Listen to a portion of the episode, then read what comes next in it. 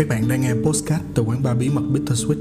Chúng tôi là những bartender, còn các bạn chính là khách hàng đang ngồi trên quầy bar của chúng tôi. Quán bar trên postcard này sẽ phục vụ các bạn những ly cocktail mang thật nhiều những câu chuyện, thật nhiều những chia sẻ hay ho quanh ngành F&B. Tôi là Nhật Trường, là bartender của các bạn hôm nay. Xin chào các bạn, chào mừng các bạn đến với chương trình Bar Talk của team Bartender Takeover tối nay thì tụi mình là một team bartender và mong muốn tạo ra một nơi để các bạn có thể cùng nhau chia sẻ trong lúc mà cả nước mình đang chống dịch hy vọng là có thể tạo ra giá trị gì đó cho tất cả mọi người và mình sẽ cùng nhau vượt qua cái giai đoạn khó khăn này. Thì trên cái con đường sự nghiệp của mình á sau những cái bước mà mình chập chững bước vào nghề và mình làm việc uh, thành thạo từ từ vào cái nghề của mình á thì mình cũng cần rất nhiều kỹ năng hơn nữa để tiến xa trong nghề.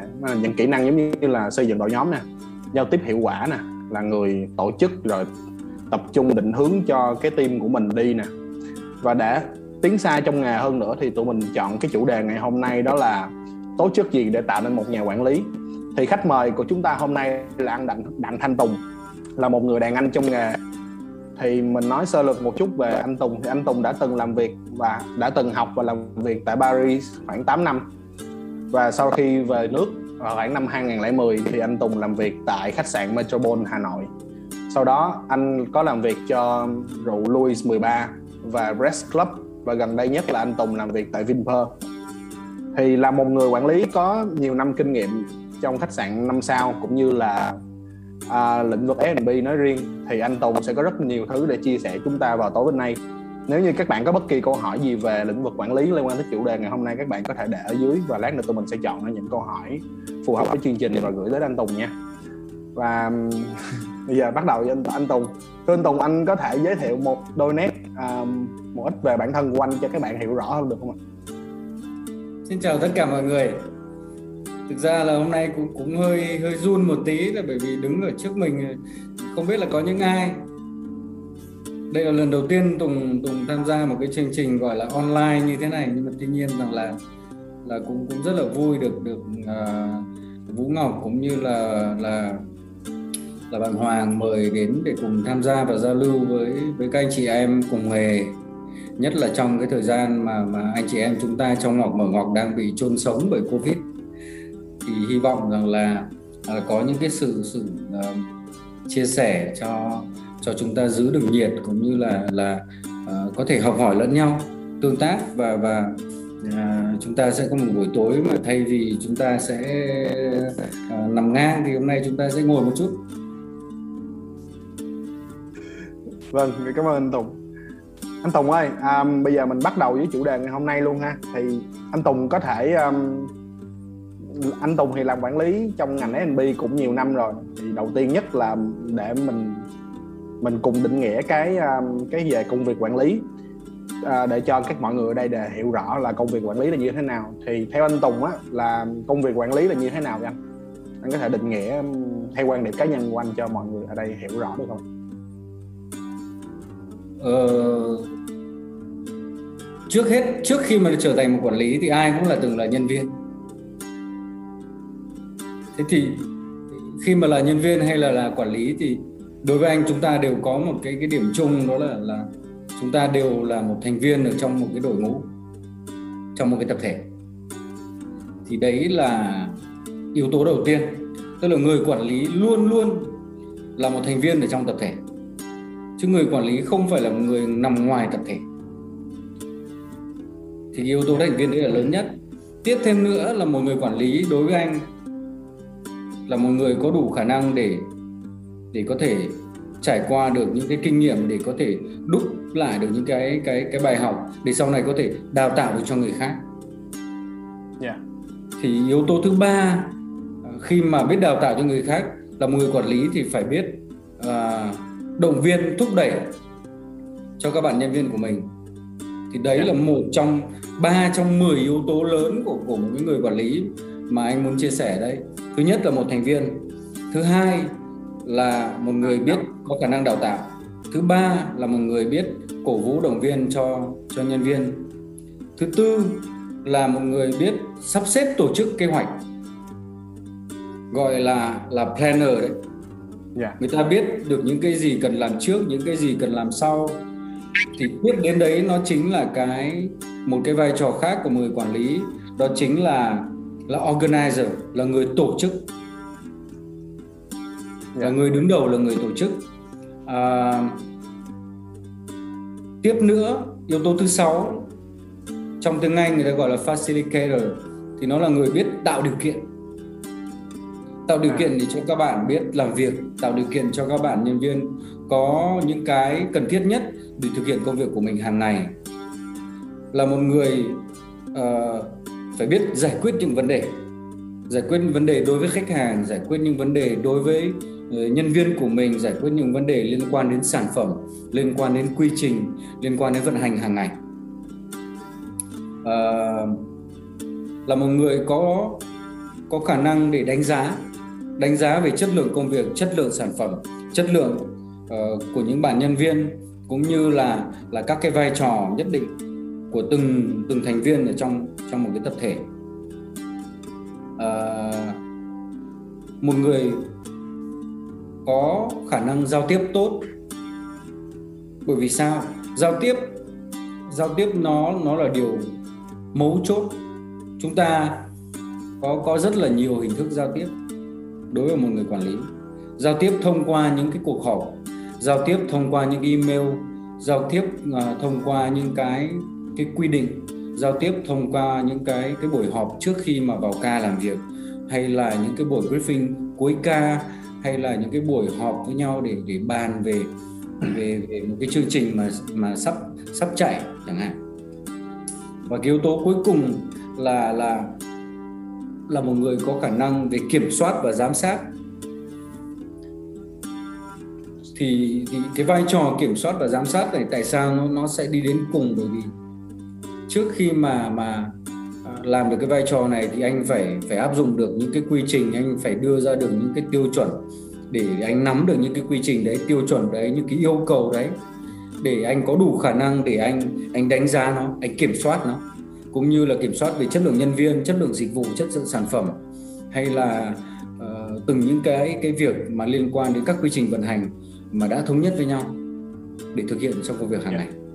Thì đấy là 10 yếu tố của một cái người quản lý. Cho dù có hay không ở trong ngành nhà hàng hay một quán bar hay một nhà hàng thì anh nghĩ rằng là 10 yếu tố này là 10 yếu tố cốt yếu để có thể để có thể thực hiện công việc của một người quản lý tốt nhất. Có nghĩa là theo ý anh là cái công việc của người quản lý là mình làm ở cái công việc gì cái ngành gì nó cũng giống nhau hết và đây là những công việc mà của người quản lý ờ, phải làm Chính thì xác. em ờ, em xin phép nhắc lại câu câu trả lời của anh đó là là các điều mà tạo nên người quản lý là là phải là một thành viên của tổ chức nè là phải đào tạo tốt cho nhân viên của mình là phải biết thúc đẩy động viên nhân viên là phải biết sắp xếp tổ chức kế hoạch um, tổ chức công việc được tạo điều kiện được cho nhân viên à, biết cách giải quyết vấn đề khả năng đánh giá chất lượng công việc khả năng giao tiếp với dưới, dưới rất nhiều hình thức và cuối cùng là sự khả năng kiểm soát và giám sát dưới um, các tiêu các tiêu chuẩn và các quy trình đã được viết ra. Thì theo anh Tùng anh um,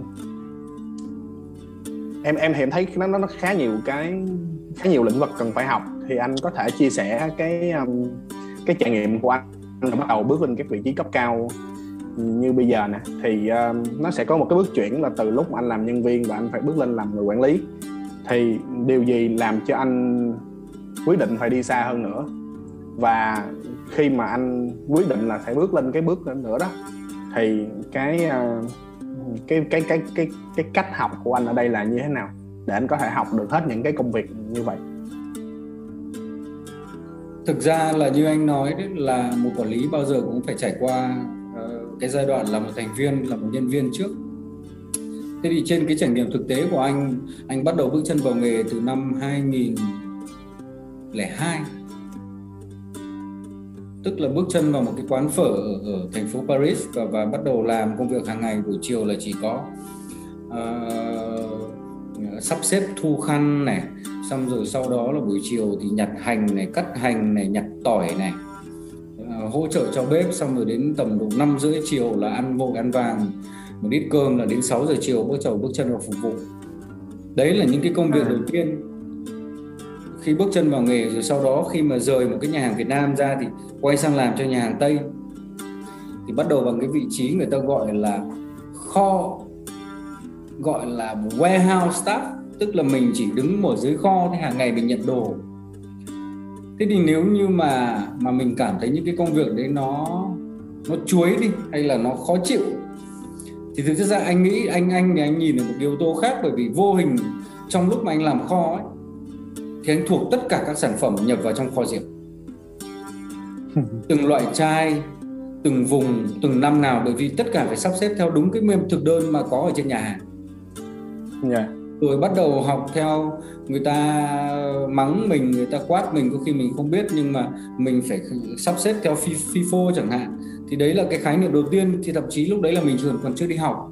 Tức là first in first out. Những cái gì đến trước thì ra trước những cái gì đến sau thì ra sau. Thì trong lúc mà làm như thế thì mình cũng nhận thấy rất nhiều yếu tố rất là hay. Hay thậm chí kể cả trong cái công đoạn mà mà để rửa cái cái salad hàng ngày ấy,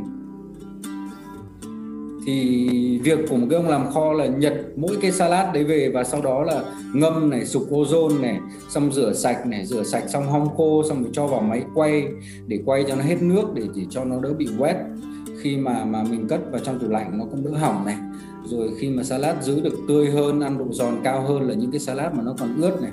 Cách xử lý về về về từng thứ một. Nói chung là anh nghĩ rằng công việc nào trong ngành F&B đối với tất cả những cái bạn trẻ mà mới bắt đầu ấy, thì đừng ngại việc.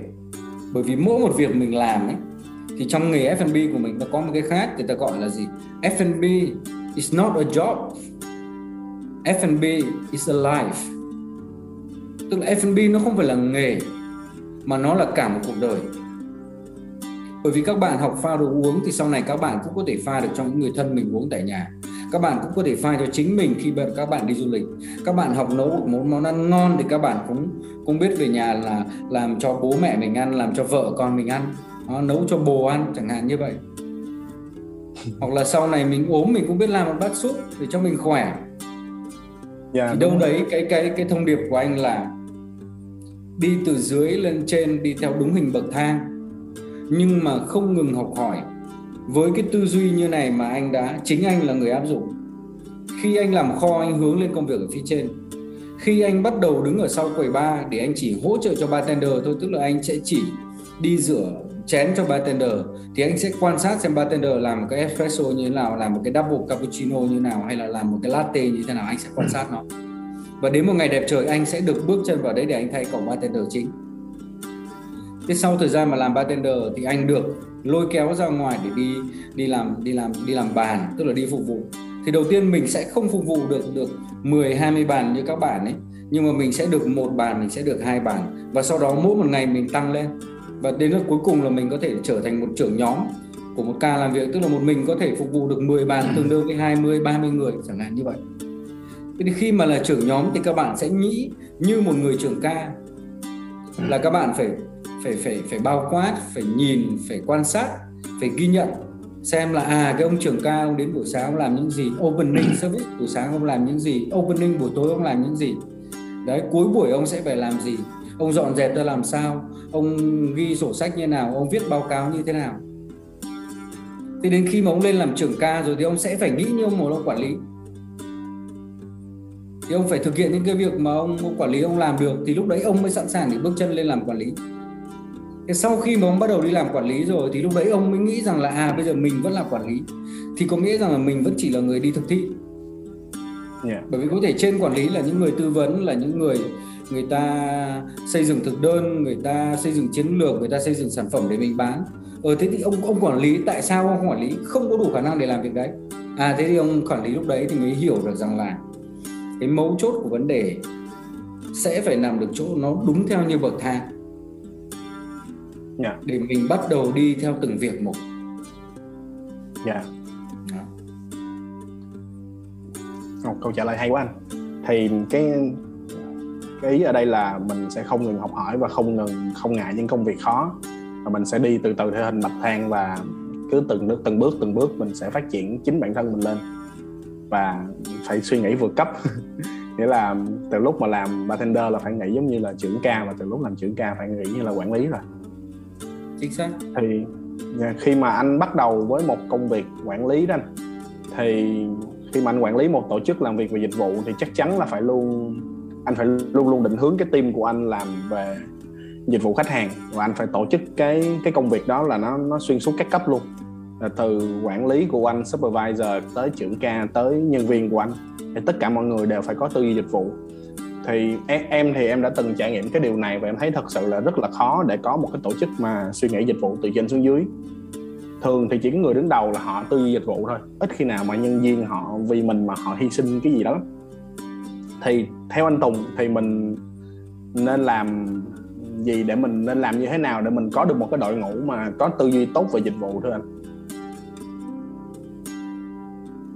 Cái tư duy tốt về dịch vụ ấy, thì người ta ở đây mình vẫn nói một cái từ chung mà, mai anh em mình vẫn sử dụng đó là cái service mind. Thì khi mà nói về cái này ấy, thì rõ ràng nó sẽ đến từ người đứng đầu. Thế thì đối với một người quản lý ấy, thì rõ ràng để mà định hướng đến khách hàng thì rõ ràng cái cái thái độ của người quản lý là cực kỳ quan trọng. Cái thái độ của người quản lý là sao? Là cái thái độ của người ta có thực sự hướng đến khách hàng hay không?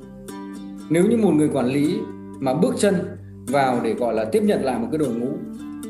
Nhưng mà nếu như mà người quản lý không là những người đầu tiên sung phong ra để để gặp khách hàng, để tạo quan hệ với một khách hàng, để chào hỏi khách hàng, để tiếp khách hàng, để thực sự ghi lại được cái dấu ấn đối với cả nhân viên, thì rõ ràng các bạn nhân viên sẽ gần như không bao giờ làm cái việc đấy. Thế thì đối với anh, cái điều cực kỳ quan trọng, nó chính là người quản lý là người đầu tiên phải xông pha về cái việc là tiếp cận khách hàng chăm sóc khách hàng thì lúc đó các bạn nhân viên mới biết mình phải làm gì. Yeah. Dĩ nhiên để mà mà form được một cái đội ngũ mà mà định hướng đến khách hàng ấy, thì nó có rất nhiều kỹ năng khác nhau. Thế thì đầu tiên nó không phải là cái chuyện là là cứ xếp một cái lớp xong dạy không. Anh sẽ sẽ sử dụng rất nhiều cách. Dĩ nhiên đầu tiên mình sẽ là người xung phong mình sẽ làm tất mình sẽ tập trung vào khách hàng mình sẽ chăm sóc mình sẽ lấy số điện thoại. Thế xong rồi dần dần đến khi mà mà các bạn mình trao đổi với team mình phân công rõ ràng công việc ra. Ví dụ như là à, bartender công việc hàng ngày của các em là là là pha chế đồ uống nhưng ngược lại tất cả những khách hàng mà ở trước mặt quầy bar ngồi trước quầy bar là của các em.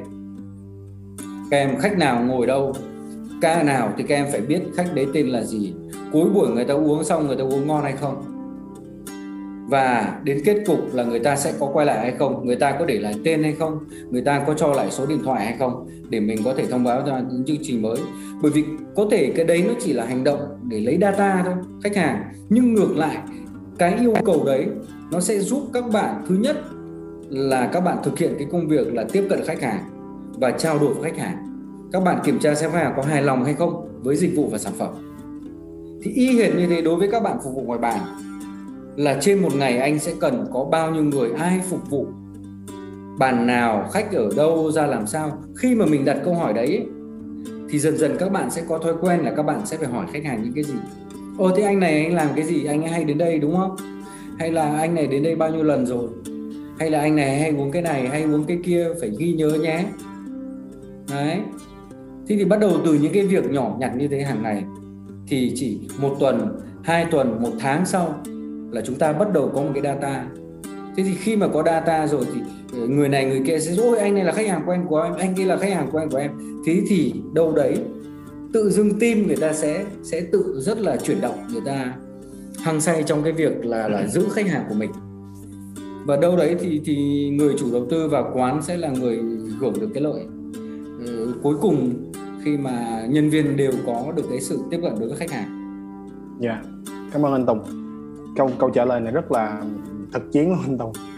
Um, em em xin phép tóm tắt lại cái ý của anh thì cái ý của anh là đầu tiên là cái người quản lý hồi nãy anh có dùng từ là là người quản lý là người thực thi thì ở đây là người quản lý mình sẽ là người mà thực thi thì mình phải xung phong phải xông pha lên để làm trước và từ từ các bạn nhân viên sẽ noi gương và bắt trước theo mình và đó là hình thức mà đào tạo được cái cái tư duy về dịch vụ tốt nhất cho mấy bạn. Chính xác. Dạ cảm ơn anh. Um, em hỏi anh tiếp là khi mà anh khi mà anh bắt đầu cương vị của người quản lý đó thì mình hồi nãy anh có nói tới việc là giao tiếp. Thì mình có rất nhiều cái cái phương tiện giao tiếp trong những cuộc họp email hay là mình đưa một cái lệnh ra cho nhân viên phải làm hay là một cái uh, lời khuyên hay là mình phải riffing hay học đầu ca những cái định hướng hướng dẫn.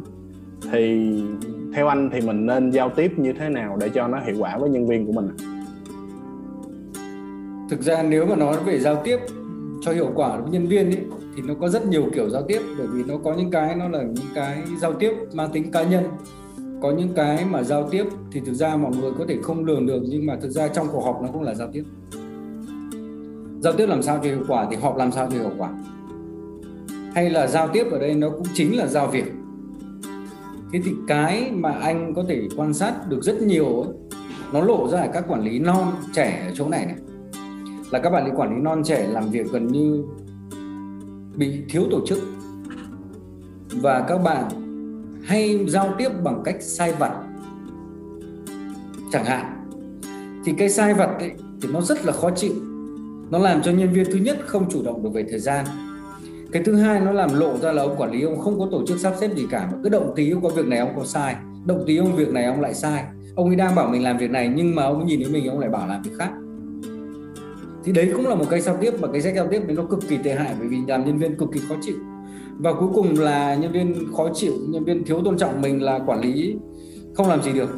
Nhưng nếu như một người quản lý đúng là, anh nói ví dụ như thế này một tuần các em sẽ phải phải họp với toàn team một lần. Ví dụ, họp toàn bộ với team bartender.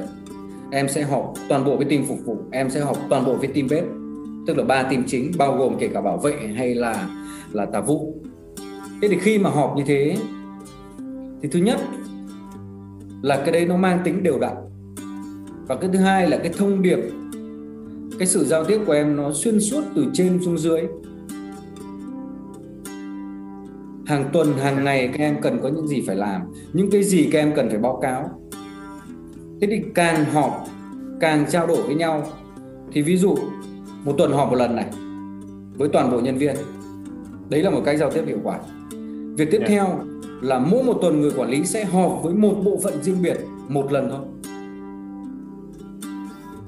Thế còn sau đó là cái người quản lý muốn giao tiếp hiệu quả là lúc nào cũng phải phải hiện diện để cho nhân viên của mình. Tức là đâu đấy mình lúc nào cũng available cho nhân viên của mình. Để các bạn ý có thể đặt câu hỏi các bạn có thể thắc mắc mình luôn luôn cởi mở. Để cho cái giao dạ. tiếp nó được đi hai chiều.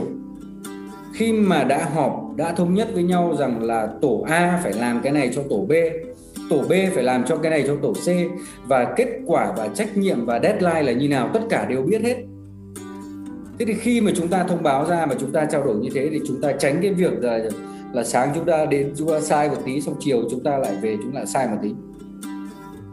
Dạ. thế còn tiếp tục nữa là là cái cái lúc mà giao tiếp thì anh bảo nói rồi không phải giao tiếp lúc nào cũng phải bằng miệng và lúc nào cũng phải ôi em ơi làm cái này đi ôi em ơi làm cái kia đi bẩn lắm rồi xấu lắm thế này kia không mà sẽ đưa ra những cái checklist vào vào vào vào vào đầu ca thì rõ ràng đầu cao có từng này việc ông cứ thế mà thực hiện. Tôi đến mà những một trong những việc từ này thì tôi sẽ nhắc lần đầu tiên. Đấy, xong tiếp theo tôi sẽ nhắc lần thứ hai. Ông bảo khó chỗ nào tôi sẽ hỗ trợ ông làm được chỗ này. Thế thì đâu đấy đấy là cách giao tiếp hiệu quả để chúng ta không phải nói quá nhiều. Mà cái nói nhiều của chúng ta sẽ là sau những ngày làm việc mệt mỏi có thể rủ nhau đi ăn đêm rủ nhau đi liên hoan một bữa hay là ai nấy đều có trách nhiệm riêng của mình. Giao tiếp nó rất là tốt. Yeah. Và muốn giao tiếp tốt ở trong tập thể và giữa tập thể thì cái người quản lý phải là một trọng tài. Để phân định rõ vai trò trách nhiệm ai phải làm cho ai ai phải hoàn thành cái gì thì lúc đấy chúng ta mới giao tiếp tốt được. Chứ còn nếu không á, mà người quản lý mà không dứt khoát không đưa quan điểm rõ ràng không phân định đúng sai mà nhất là giữa cuộc họp thì anh khẳng định với em luôn, nói đúng từ luôn là mình đúng quăng một cục xương ra và tất cả chúng nó ở dưới là chỉ có cãi nhau và ganh ghét và đấu tị và không bao giờ họp được hiệu quả. Mà đã họp không hiệu quả thì biết là giao tiếp không hiệu quả. Mình cảm ơn anh. Em em em xin phép chốt lại cái ý anh bằng mấy từ là mình tổ chức hiệu quả thì mình sẽ, mình tổ chức công việc được hiệu quả thì mình sẽ giao tiếp là được hiệu quả chính xác. Thì ở đây là bí quyết của việc giao tiếp nó nằm ở cái khả năng tổ chức công việc của người quản lý. Thì hồi nãy anh có nhắc tới việc giao quyền anh cho phép em hỏi một câu liên quan tới việc giao quyền luôn. Là theo em thấy thì các bạn mới lên làm quản lý cả các em bây giờ luôn là cũng chưa có có có, có rành cái kỹ năng à, uh, thuần thục cái kỹ năng giao việc này. Thì em em có coi đoạn phim uh, trong tâm quốc chí thì tào tháo có nói là không tin thì không dùng mà đã dùng là phải tin thì theo anh tùng đó là anh, anh nghĩ sao về cái quan điểm này và cái cách mà anh giao trao quyền giao việc cho những bạn nhân viên hay những bạn quản lý của anh đó là anh đã làm nó như thế nào vậy? Em lấy em lấy em lấy tam quốc ra hơi bị hơi bị vi mô quá. Nhưng tuy nhiên là như này không tin thì không giao việc mà tin thì mới giao. Nhưng nếu như trong cái ngành khách sạn nhà hàng của anh em mình ấy mà em làm như thế em chết luôn em vẫn có thể tin nhưng em vẫn có thể không giao việc. Dạ yeah. anh có thể nói rõ hơn được không anh? Anh nói ví dụ như này. Khi mà em giao cho các bạn một cái việc gì đấy em hỏi em sẽ hỏi các bạn việc anh giao đã xong chưa? Thì nếu như em phải đi hỏi các bạn là việc đã giao đã xong chưa? Mà các bạn bảo ờ, xong rồi. Thì em vẫn phải đi kiểm tra lần nữa. Anh khẳng định với em luôn đấy là anh nói khách quan trên mặt quản lý nhé dạ yeah. thế còn nếu như đúng ấy thì là một khi đã giao quyền giao việc ấy thì người ta sẽ là người báo cáo cho mình là anh ơi việc anh giao em đã làm xong rồi và người ta báo cáo trước trước khi mình hỏi thì em có hiểu cái khái niệm là không phải là tin mới giao đâu mà tin chưa chắc đã giao Đấy, yeah. Dạ. mà giao rồi chưa chắc đã là hoàn toàn tin thế cho nên yeah. Dạ. là thỉnh thoảng vẫn phải giao việc nhưng ngược lại vẫn phải đi đằng sau và kiểm tra thêm một lần nữa. Vẫn phải double check để để biết được cái um, cái công việc nó hoàn thành hay chưa. Đúng không? Bởi vì một cái chất lượng về dịch vụ và chất lượng về công việc sản phẩm dịch vụ ấy sau khi mà nó được đi tại sao nó mới sinh ra nhân viên chạy bàn nhân viên phục vụ bàn nhân viên order captain giám sát trợ lý quản lý quản lý? Tại sao nó sinh ra từng đấy cái lớp về giám sát là bởi vì nó phải qua một số công đoạn dĩ nhiên nó tùy thuộc vào môi trường và cái chất lượng sản phẩm dịch vụ mà mình đây đề ra tuy nhiên là ít nhất em phải qua một cho đến hai lớp kiểm soát yeah. Dạ. thì rồi mới chắc chắn bởi vì sản phẩm của em đưa ra cho khách hàng là sản phẩm hoàn thiện nhé em không yeah. Dạ. thể nào mà em đưa ra một cái ly cocktail mà em bị chua hay bị đắng hay em không thể nào mà em mở cửa nhà hàng em trong khi mà em vẫn đang sửa đúng không yeah. Dạ, đúng bởi vì sản phẩm của mình đưa ra nó là sản phẩm finish và cái mà người khách hàng người ta yêu cầu rất là cao yeah. thế thì tiếp đến cái công việc giao quyền này thì anh chia sẻ thêm một cái vấn đề nó chính là mà trước khi giao quyền ấy thì cái quan trọng nhất là em em phải xác định được điểm mạnh của từng cá nhân trong tập thể của em dạ yeah. Thì khi mà em xác định được từng điểm mạnh này ấy, thì em bắt đầu mới áp dụng từng cái điểm mạnh đấy vào cái mục đích chung. Yeah. thế thì câu chuyện nó sẽ là như thế này. Không phải là anh sẽ dù chỉ dùng ông mạnh mà anh dẹp ông yếu sang một bên. Mà cái quan trọng nhất ở trong cái vấn đề này là luôn luôn lấy được cái performance tốt nhất của từng người và từng vị trí để đóng góp vào cái kết quả chung thì đấy mới là một người quản lý thành công. Dạ. Yeah. Và cái tiếp nữa là là em phải phân chia công việc đúng thời điểm mạnh. Em làm được thế thì tốt. Thế nếu như mà đội của em nó có thể những cái này những cái kia yếu thì đầu tiên sẽ là người quản lý nhưng cái việc này khó để anh làm trước và anh sẽ kéo theo một người để anh đào tạo cái việc này thế còn lại những cái việc khác là đã giao trắng giao trách nhiệm rõ ràng đấy. Ồ, cảm ơn anh tục cái câu hỏi này làm anh sáng sáng cái đầu ra luôn. Um, em xin phép tóm tắt lại cái cái ý trả lời của anh đó là là đôi khi là mình cũng uh, mình không tin nhưng mà mình vẫn phải dùng. Và đôi khi mình dùng rồi mình cũng phải kiểm tra lại để cho nó đảm bảo cái chất lượng công việc của mình. Đó là cái tính mà cái tính yêu cầu hoàn thiện của công việc của mình. Nó đòi hỏi thì để giao quyền được cho một cái team đó, thì mình phải hiểu được những cái performance tốt nhất của cái đội của mình. Hiểu được cái năng lực tốt nhất của cái cái team của mình là biết giao cái công việc nào cho ai là chính xác nhất. Thì khi, khi anh Tùng ở, ở góc độ cá nhân của một người quản lý đó anh thì khi mà một dự án được đưa ra làm sao để anh Tùng có thể dẫn dắt một cái đội ngũ um, để làm việc okay, tập trung quan, quan cho anh xin một giây như này. Anh thấy có một câu hỏi rất là hay để để anh xử lý câu hỏi này trước nhé. Dạ vâng. Ok anh đọc này. Của một bạn tên là Luân hay Luận gì đấy. Hai anh công việc của người quản lý là cầu nối giữa chủ đầu tư nhân viên và khách hàng. Anh có thể nhận thấy cái xung đột lợi ích giữa các bên hay không? Anh có thể chia sẻ cách để cân bằng mối quan hệ này để đảm bảo lợi ích cho chủ đầu tư nhân viên và khách hàng? Thì câu hỏi này anh thấy rất là hay bởi vì nó nó đang là thực tế yeah. và nó là rất là thực, nó rất là đúng ở trong cái hoàn cảnh chung bây giờ đối với một người quản lý. Thì để trả lời câu hỏi này của của bạn ấy, thì anh anh anh lấy một cái ví dụ như thế này. Cái người quản lý đúng là nó là một cái thớt.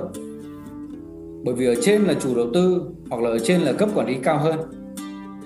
Và ở dưới lại là nhân viên. Thì nhân viên ấy, thì người ta có những cái đòi hỏi dĩ nhiên là nó luôn luôn đi ngược lại với cái cái lợi ích của công ty. Thế còn chủ đầu tư khi mà người ta chặt chẽ người ta cứng rắn thì người ta lại đi ngược lại với cái cái lợi ích của của cán bộ nhân viên. Ờ thế thì ông quản lý ở dưới là nằm trên mắt à, trên đề thì anh chỉ có một cái chia sẻ đúng như này để cho luân luân nghe này. Cái người quản lý ấy, người ta sẽ đầu tiên cái việc của người ta là bảo vệ quyền lợi cho chủ đầu tư. Nhưng mà cũng đồng hành trong cái việc đấy là người ta bảo vệ quyền lợi cho nhân viên. Thì cái người quản lý nói chung ở Việt Nam mình ấy, cực kỳ khó trong cái việc bảo vệ quyền lợi cho nhân viên bởi vì nó liên quan trực tiếp đến cái quyền lợi của chủ đầu tư. Thế thì khi mà mà làm một quản lý cứng hay là ở một cái tập thể lớn thì cái việc quản lý là làm sao để nói với ông chủ đầu tư được là như này này. Quyền lợi của anh là em xây dựng cho anh một đội ngũ tốt, đoàn kết, hiệu quả, chi phí ở mức độ đúng như những cái gì ngân khách nhân sách mà anh cho phép. Tiếp đến, cái quyền lợi của anh là hàng tháng anh không phải chi tiền lỗ, mà anh chỉ có lãi đấy là quyền lợi của chủ đầu tư. Tức là tôi cho ông được kết quả công việc mà ông phải yêu cầu tôi là gì? Thứ nhất chi phí hợp lý nằm trong ngân sách. Thứ hai đội ngũ hiệu quả gắn kết. Thứ ba là các bạn ấy à, có được cái cái tối thiểu mà các bạn ấy cần. Ở thì đối với đối với cả nhân viên thì rõ ràng ban đầu ông quản lý phải làm cái người như thế này thì nó mới đủ thông minh. Tức là sau khoảng một tháng làm việc đi ông quản lý mới lo nhoi nhân viên thì nó không nghe. Bởi vì là ngày nghỉ không đúng này làm thêm giờ không trả lương này rồi uh, lương lậu không trả đúng ngày này. Đấy thì tất cả những cái đấy nó đang conflict với nhau đúng không? Gom tất cả nó lại. Quay sang bên nhân sự hỏi nhân sự của chủ đầu tư luôn rằng là bây giờ em đang gặp vấn đề như thế này em thông báo lần một. Là nhân viên cần tất cả những cái gì liên quan đến chế độ chính sách một cách chuẩn xác nhất mà bên chủ đầu tư có thể cho được cho em một cái chế độ cố định để em quay về em thương lượng với các bạn ấy. Thế khi mà chủ đầu tư cho anh một cái bộ gọi là bộ cẩm nang thì trong đấy là bao gồm tất cả các ừ, thứ mà dành cho nhân viên ông cầm cái đấy về ông trao đổi nhân viên. Đây nhà hàng mới mở cửa đang có từng này uh, chế độ chính sách cho nhân viên. Tạm thời là như thế này. Thì các bạn có chọn chấp nhận hay không? Thì lúc đấy sẽ lấy cái phiếu đồng thuận của toàn bộ nhân viên dĩ nhiên dựa trên những cái gì cơ bản nhất của bộ luật lao động và và uh, của bộ luật lao động để đảm bảo được cái cái tối thiểu cho các bạn ấy. Và làm sao chủ đầu tư cũng không sai. Thế thì khi mà chủ đầu tư đã ban hành cái kia thì yêu cầu chủ đầu tư ký xác nhận vào đấy. Đây là cái mà của các anh chị trực tiếp dành cho nhân viên và dành cho những người đang làm việc cho các anh các chị. Thế thì muốn nhân viên ổn định thì tất cả những cái chế độ chính sách đấy phải ổn định. Thì chủ đầu tư phải cung cấp được cái đó và các bạn nhân viên phải nhận được cái đó một cách công khai nhất một cách rõ ràng nhất. Đấy. Đây là là cái cái chia sẻ thực tế của của anh dành cho cho bạn luân ok hoàng tiếp đi. Sorry em. Ok em, em câu trả lời của anh nó rất là uh, thực chiến anh. Cái um, cá nhân em cũng thấy là khi mà giải quyết một cái vấn đề ở tầm em dùng từ vĩ mô đây khi mình quản lý trên 150 nhân viên đi thì nó không phải nằm ở ý thức hay cân bằng lợi ích nhiều mà nằm ở chính sách. Em em cũng nhận thấy cái vấn đề nó phải nằm ở chính sách. Thì khi mà chính sách tốt thì nó sẽ cân bằng lợi ích của chủ đầu tư và của nhân viên luôn. Thì em em cảm ơn anh Tùng cái câu trả lời đó quá hay. Thì em um, à, xin phép hỏi lại cái câu hồi nãy em mới hỏi là góc độ cá nhân của người quản lý khi mà một cái dự án một cái công việc được đưa ra một công việc lớn được đưa ra thì làm sao để anh có thể dẫn dắt được cả đội ngũ của anh làm việc tập trung và hiệu quả được thưa anh. Em có thể chi tiết hơn trong câu hỏi của mình bởi vì cái đấy nó rất là chung thì cái câu trả lời của anh nó sẽ rất là chung.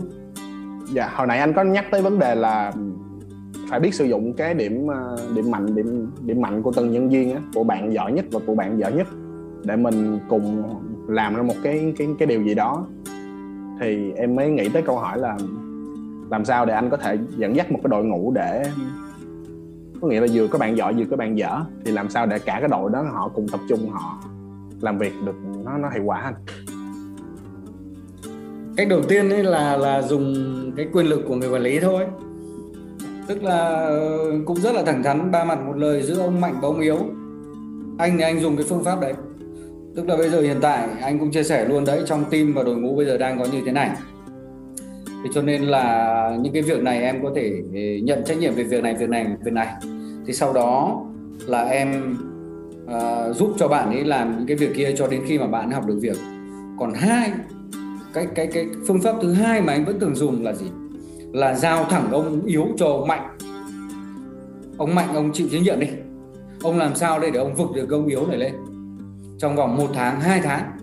Đấy tôi giao cho ông luôn là ông có quyền quyền quyền làm việc có quyền đào tạo có quyền sai có quyền thế này quyền thế kia. Tức là vừa giao quyền cho ông mạnh để cho ông mạnh ông cảm thấy là à, mình được tin dùng. À, mình được gọi là là sếp uy tín. Đấy, thế còn ông yếu là là thỉnh thoảng mình lại hỏi thăm là sẽ tình hình làm việc thế nào? Thôi cứ làm việc đi cậu đấy cậu tốt tính lắm có thể hơi ác mồm tí thôi nhưng mà sẽ sẽ làm việc được.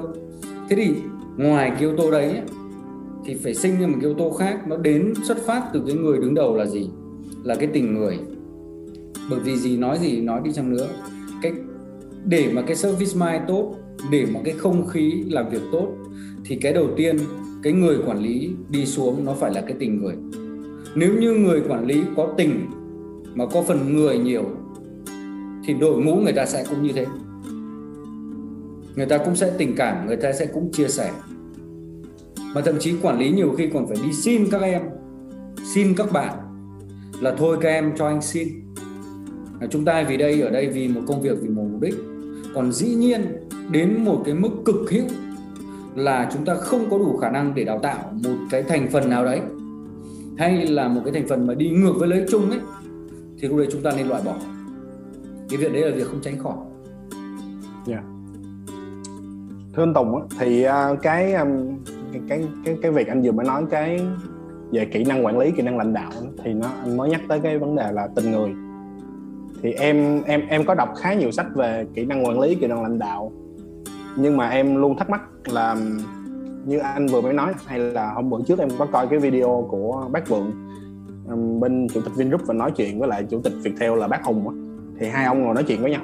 Thì em cũng thấy là cũng nói về vấn đề tình người. Thì um, anh cũng từng làm việc ở châu Âu và học ở châu Âu rồi. Thì theo anh Tùng là mình là người Việt Nam mình là người châu Á nè. Thì cái khả năng lãnh đạo tổ chức cái khả năng mà quản lý một cái tổ chức của mình đó nó sẽ khác như thế nào so với những người châu Âu? Bởi vì cái sách mà trên thị trường mà đang dạy về kỹ năng quản lý ấy, thì đa phần là của phương Tây không không có của châu Á họ họ xuất bản. Cho nên khi mà mình đọc cái đó thì mình vẫn rất là thiếu để áp dụng được cho cái ờ, cái cái công việc của mình đang làm việc ở Việt Nam đây. Thì anh Tùng có thể chia sẻ thêm về cái cái đó được không? Về cái sự khác nhau giữa châu Âu và châu Á.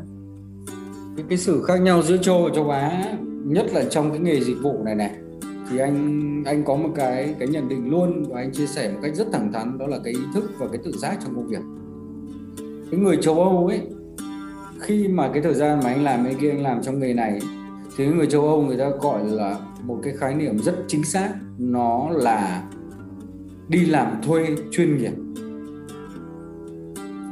thế còn cái người Việt Nam mình ý, hiện tại bây giờ thì còn có rất nhiều người đến với đam mê thế này thế kia. Nhưng mà cái thời trước của cái nghề dịch vụ bởi vì cái nghề dịch vụ ở Việt Nam nó cho cùng nó vẫn còn rất non và trẻ. Thế cho nên là cái người chuyên nghiệp thì rất là ít không phải là nhiều. Và rất nhiều người đến với cái nghề này chẳng qua là người ta còn không biết làm cái gì khác để kiếm sống và cái hoàn cảnh người ta đưa đẩy đến các bạn phải học đi học nấu ăn hay là một số bạn thì không biết làm gì đi học về pha chế xong sau đó cái niềm đam mê nó mới sản sinh ra. Thế thì cái sự khác biệt nhất nó chính là cái ý thức và cái tự giác.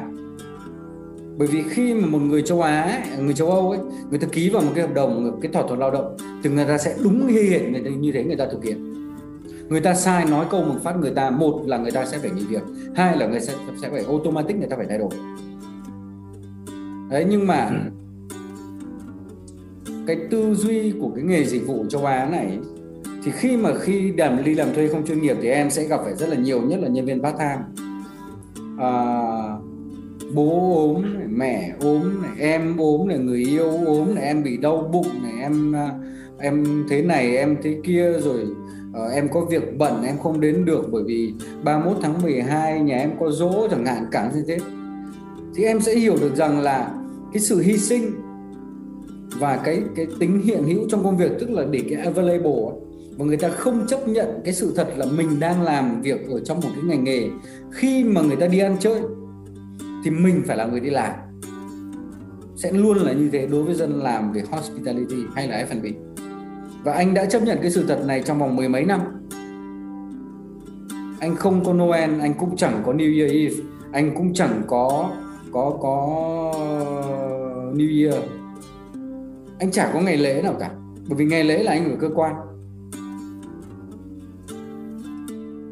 Thế trong khi đó là là, nhưng mà cái điều hạnh phúc mà may mắn nhất trong khoảng 5 năm đổ lại đây, cái hospitality ở Việt Nam mình rất phát triển. Cái người Việt Nam mình cũng, người châu Á nói chung, thứ nhất là về du học, thứ hai về khả năng ngoại ngữ, cái thứ ba là cái sự hiểu biết về nền văn hóa ẩm thực khác nhau và cũng như là trong cái thái độ ở trong công việc nó thay đổi rất là nhiều thế cho nên là có rất nhiều bạn trẻ bây giờ rất trẻ nhưng mà cũng là những người quản lý rất là giỏi và người Việt Nam bây giờ em có thể thấy là là DFB hay là F&B manager trong các cái khách sạn lớn mà trước giờ chỉ có người người, người châu Âu thôi. Yeah. Đấy, và lý do nữa anh giải thích cho các em hiểu tại sao người ta không pick up người châu Á làm các vị trí lớn ở trong các trong các khách sạn lớn. Các em biết tại sao không? Anh chia sẻ rồi. Ngày xưa ấy khi mà các khách sạn lớn nhất là các khách sạn mà năm sao mà quốc tế tuyển F&B director luôn luôn là người nước ngoài và phần lớn đều tuyển người độc thân. À, dành thời gian Khi mà họ sang bên này thứ nhất là chi phí nó chỉ là một cục thôi. Chi phí cho dù có cao nhưng mà cái sức lao động của cái đội mà chúng nó không có người nhà bên cạnh, chúng nó không có bố, không có mẹ, không có người yêu, không ngoài bên cạnh ấy, thì tụ đấy nó sẵn sàng làm việc 18 trên 24 không bị trói buộc gì cả, chỉ có ngủ, ăn, đi làm, ngủ, ăn và đi làm.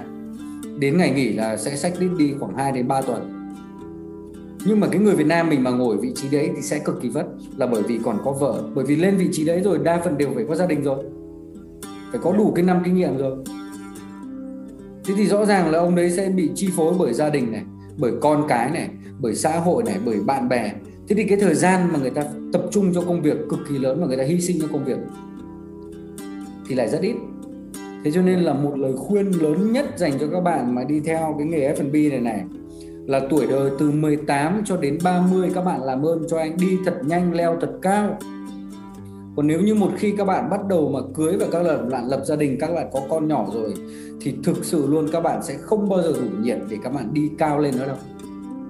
Anh chia sẻ rất chân thành. Cảm ơn anh Tùng. Cảm ơn anh Tùng. Ok dạ. yeah um, câu trả lời vừa là làm em suy nghĩ của anh tụi em là dưới 30 thôi. Ừ. 30 là phải lao dạ. Phải cố gắng để làm việc thêm nữa. Anh Tùng đây là câu hỏi cuối cùng của em và sau đó là em sẽ gửi những câu hỏi của các bạn tới cho anh Tùng nha. Thì okay.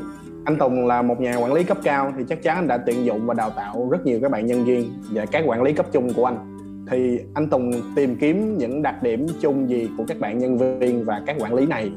Anh thể chia sẻ khoảng ba điều mà anh tìm kiếm ở các là nhân sự của anh được không ạ? chia sẻ về tìm kiếm về về các các cái yếu tố mà anh cần đối với một quản lý cấp trung chẳng hạn là một giám sát. Có khi đầu tiên anh cần là kinh nghiệm. Kinh nghiệm. Kinh nghiệm là điều gọi là có một ít cũng được, có nhiều thì càng tốt. Nhưng ngược lại, cái mà anh cần hơn là họ phải available. Available ở đây không có nghĩa rằng là available về việc là đi làm ngay, mà các bạn ý sẵn sàng trong trong cái việc là các bạn đi sẽ dành thời gian cho công việc. Các bạn đi sẽ nhấc điện thoại bất kỳ khi nào mà có thể anh gọi hoặc là khách hàng gọi. Bởi vì cái availability ở trong cái nghề này nó là một cái tố chất cực kỳ quan trọng. Các em phải available thì mới có thể làm được nghề dịch vụ và có thể tiến xa được. Cái yếu tố thứ ba mà anh cần đó chính là cái thái độ. Thì thái độ thì không thể nào mà nói được ngay nhưng mà cái cái thái độ sẽ là cái cần phải thử lửa phải test qua thời gian sẽ giao cho từng việc một. Thế bởi vì tùy theo cái mô hình làm việc mà em cần. À, ví dụ như là một cái quán bar nhỏ thì cái yếu tố về tuyển dụng của em nó khác. Đối với cả một cái tổ hợp ẩm thực mà nó có rất nhiều bộ phận thì lúc đấy cái yếu tố về về tuyển dụng của em lại khác các cái tố chất của từng vị trí quản lý nó cũng khác yeah. Dạ. ví dụ như anh anh chọn một người làm làm banh quyết tinh chẳng hạn chọn một người làm banh quyết tinh thì anh sẽ chọn một cái người mà không cần phải quá đẹp nhưng mà người ta chịu khó người ta chăm chỉ người ta cần mẫn người ta chứng minh được qua cái thời gian trước người ta đã từng làm ở đâu đấy bao nhiêu năm ở vị trí nào người ta chứng minh được cái sự ổn định bởi vì banh quyết tinh để phục vụ đông người mà. Đông người thì em cần những cái người mà người ta chăm chỉ người ta ổn định. Người ta có tổ chức một chút người ta hơi cứng nhắc một chút. Thế để mà làm một để tuyển cho một cái ông mà quản lý nhà hàng fine dining chẳng hạn thì anh sẽ cần phải tuyển một cái ông mà bảnh bao một chút sáng sủa một chút hoạt ngôn rồi uh, rất là là thích gọi là là chia sẻ trao đổi uh, nói chuyện rồi giao tiếp với khách hàng. Đấy thì đấy là những yếu tố mà bản thân mình sẽ nhìn từng product nhìn từng sản phẩm để mình chọn cái personality cần thiết. Dạ. Yeah. Nghĩa là ngoài cái ba yếu tố chung của anh hồi nãy mới nói là kinh nghiệm, à, sự available, sự sẵn có và thái độ thì anh còn nhìn theo cái công việc mục đích công việc mà anh muốn họ làm và anh chọn người nữa đúng không anh? Chính xác. Dạ. Thì em uh, em em cảm ơn anh Tùng đã trả lời những câu hỏi vừa rồi của tụi em. Thì em sẽ gửi anh Tùng tiếp những câu của các bạn khách mời. Thì okay. mình còn 30 phút thời lượng chương trình. À, em sẽ chọn lọc những cái câu mà nó phù hợp với chủ đề ngày hôm nay để em gửi anh nha. Thì đầu okay. tiên là câu hỏi của anh Tiếp Đẹp Trai. Thì nhiều chủ đầu tư thường nghi ngại việc quản lý làm việc với các supplier vậy có quy trình gì để làm cho để mình làm cho chủ đầu tư bỏ suy nghĩ đó và tin tưởng mình hơn không anh? À, xin mời anh Tùng ạ. Nếu như là anh thì anh sẽ chẳng mất thời gian cho việc đấy. Anh sẽ chủ động hơn trong cái việc là anh anh sẽ sẽ phải luôn luôn nghe chủ đầu tư hay là bị dèm pha trong cái việc này mà anh giao luôn cái việc đấy cho chủ đầu tư luôn tức là đâu đấy anh sẽ lập ra một cái danh sách tất cả những gì anh cần. Tất cả những cái sản phẩm những cái nguyên liệu mà anh cần. Anh cho option 1, 2, 3 anh gửi cho chủ đầu tư đấy kế toán làm việc đi. Liên hệ với các nhà chọn cho tôi sản phẩm mà tôi cần. Ví dụ có những cái sản phẩm mà không thể thay thế được thì tôi sẽ highlight vào đấy. Tôi bảo cái này bắt buộc phải lấy của nhà này bởi vì đã sau khi mà đã đã có cái trải nghiệm đối với cả các nhà supplier khác, thì đây là đánh giá chất lượng cao nhất. Và nếu như muốn làm được cái món này thì phải có cái này. Thế đâu anh không can thiệp bởi vì cái đấy nó rất nhạy cảm. Thế nếu mà cầm nói một cách thực tế thì đừng có tìm cách để để để để tự làm việc hay là mong muốn người ta tin mình ngay. Mà cái việc tin đầu tiên là đưa cho người ta một cái, thứ nhất, một cái market list. Thứ hai là một cái yêu cầu về mua sắm, về công cụ dụng cụ gửi thẳng luôn cho chủ đầu tư CCO kế toán. Em rất ngại trong những cái việc này. Anh giúp em. Ngoài ra em ví dụ hoặc là em đưa cho anh luôn được một hai ba bốn nhà cung cấp để anh có thể bên đấy tự tham khảo và cho em câu trả lời. Thế thôi. Bởi vì mình chỉ mình phải xác định được những gì mình cần chứ không phải là làm theo những cái gì mình muốn. Bởi vì đấy là ông tiếp ông còn nói về chủ đầu tư chứ còn bây giờ nếu như để làm việc cho một cái cái tập đoàn lớn thì em không thể nào yêu cầu người ta đi làm việc cho em được mà em bắt buộc phải theo hệ thống yeah. Dạ. những việc gì mà ông quản lý mà bớt được ấy, thì anh khuyên luôn là bớt thì anh khuyên là đừng ăn bớt mà bớt cái việc đấy đi tức là việc mua sắm mà quyết định về tài chính chuyển lại cho chủ đầu tư đấy, chủ đầu tư phê vào đấy duyệt vào đấy. Chọn nhà cung cấp nào kệ chủ của chủ đầu tư miễn làm sao đến đúng ngày đúng giờ tôi có tất cả những thứ đấy về để tôi cho bartender làm việc cho bếp làm việc. Thế thôi em. Quan trọng nhất là cái đấy chứ đừng nhìn rằng là người ta không tin mình người ta không giao cho mình. Kệ. Dạ. Yeah. cảm ơn anh Tùng. Hy vọng là anh tiếp uh, hài lòng với câu hỏi câu trả lời của anh Tùng hồi nãy. Anh Tùng em uh, gửi anh hai câu hỏi nữa của bạn Vũ Ngọc và bạn Dung Nguyễn. Hai câu hỏi này nội dung khá giống nhau cho nên em gửi anh Tùng luôn.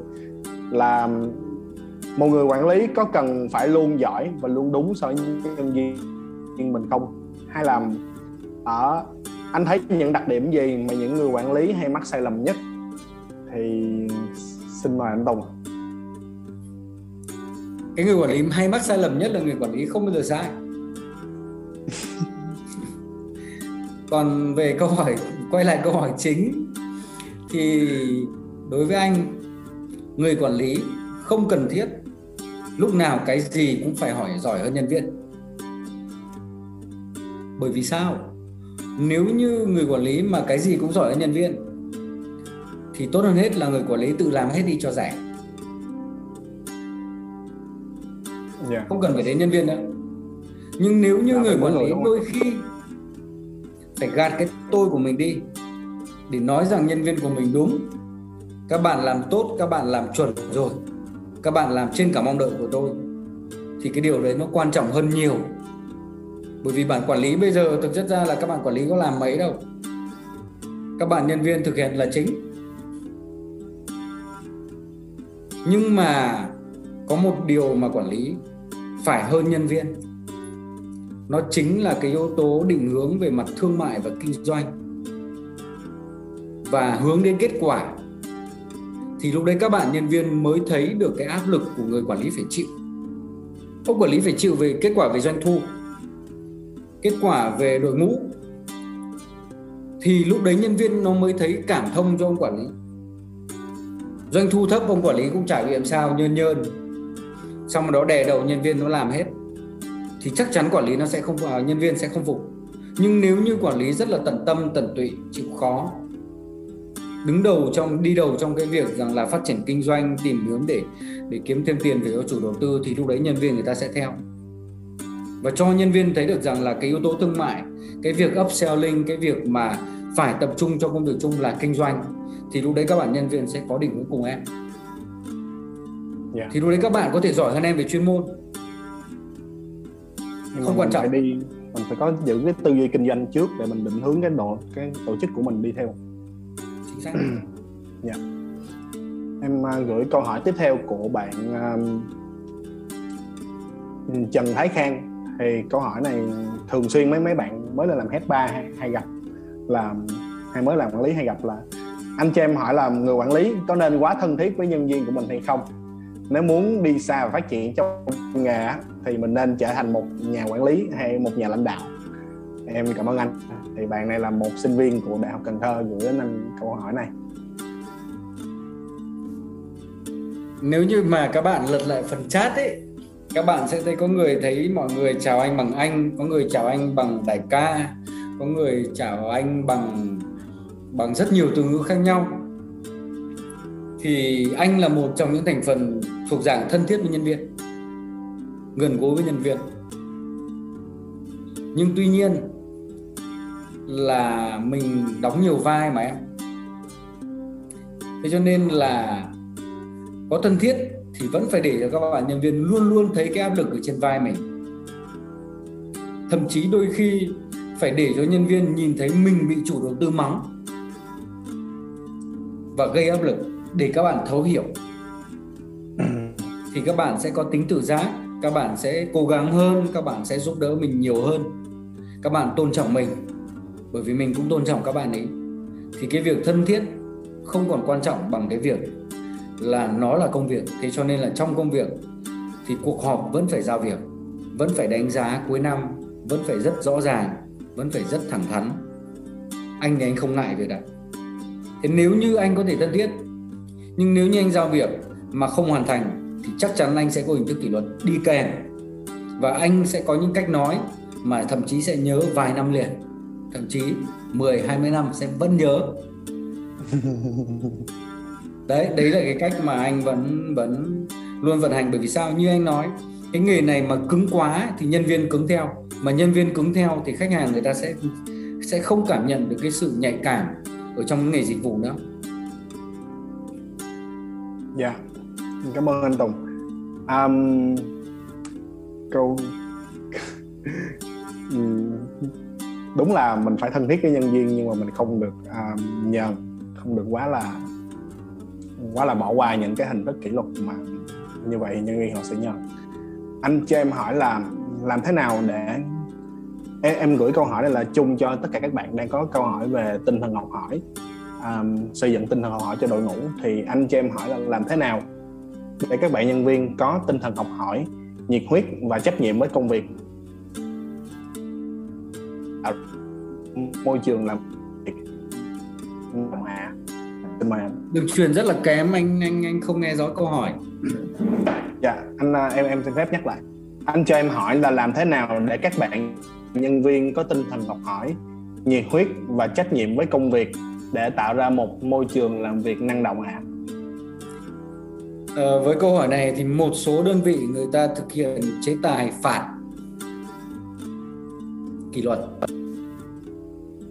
Đối với anh thì anh sẽ song hành nhiều cái. Trong đó, thứ nhất là có những cái buổi đào tạo và chia sẻ, xen kẽ.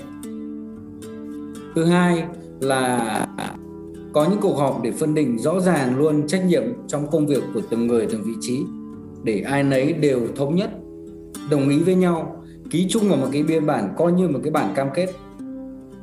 Để sau đó ai nấy đều phải tôn trọng cái công việc của người này người khác và tôn trọng chính công việc của mình và phải hoàn thành. Thế khi mà giao công việc xong ấy, thì cái quan trọng nhất là như anh nói phải follow up và sau đó là phải đánh giá. Thì nếu như em chỉ giao việc mà em không follow up em không đánh giá thì rõ ràng người ta sẽ không bị người ta không được cảm nhận là mình làm cái này thì mục đích gì? Hay ra làm sao? Dạ. Yeah. cái đấy nó là một cái gọi là cái thường xuyên ở trong cái công việc quản lý hàng ngày ấy. thì ví dụ như em quan sát em phải quan sát. Thứ nhất là ví dụ như khả năng về order của các bạn kém thì em sẽ phải có những cái topic về order. Cái khả năng về tổ chức setup ở ba kém em sẽ phải tổ chức lại. Rồi chỉ cần một thời gian nếu như ví dụ như cái trang trí về cocktail về đồ uống nó không đạt thì phải làm lại, phải training lại. Hay là có những cái complain thường xuyên về loại này, loại kia ờ, về cocktail, về vị này, về vị kia, lúc đấy chúng ta phải tìm cách để giải quyết. Cái đấy là thường xuyên. Rồi trong các cái buổi mà mà mà mà họp ấy, thì cái cách tốt nhất là để cho các bạn ấy dạy lẫn nhau. Thì như anh bảo rồi, ông mạnh, em cứ giao ông yếu cho ông mạnh, mày kèm bằng được. Cậu phải làm cái này, cậu phải dạy được người ta đấy cậu lớn hơn cậu nhiều năm kinh nghiệm hơn cậu làm tốt hơn. Thì cậu phải giúp. Thế là chúng nó sẽ sẽ sẽ đâu đấy. Anh xin lỗi nói từ chúng nó rồi anh gọi gọi đội nhân viên của anh là trẻ con. Thì thì tụi trẻ con nó sẽ sẽ luôn luôn là à tôi là anh tôi sẽ giúp rồi thế này thế kia thì ai nấy đều có vai trò. Và cái người được hỗ trợ người yếu ấy, thì sẽ luôn luôn muốn được học. Học điều gì đó mới để bắt đầu hỗ trợ người yếu hơn mình. Hello, anh anh nghe rõ không em hơi bên em hơi đường truyền hơi yếu. Ờ anh thông cảm mà phú quốc nó cũng xa. Dạ. Yeah. anh em gửi câu hỏi tiếp theo um, của bạn Lân thì là người quản lý cấp cao thì công việc quản lý BNL rất quan trọng. Anh có thể chia sẻ cách quản lý BNL à, của anh như thế nào là hiệu quả nhất? Thì xin phép giải thích cho các bạn là chưa hiểu BNL là cái gì BNL chính là bản à, bản báo cáo lại lỗ, là lợi nhuận và lỗ trong tháng. Mà người quản lý là người phải quản lý cái cái việc này, giống như anh Tùng này có nói là phải chịu áp lực về mặt doanh thu. Thì câu hỏi này rất là rõ và xin mời anh Tùng trả lời câu hỏi này. Anh quản lý BNL như thế nào vậy anh?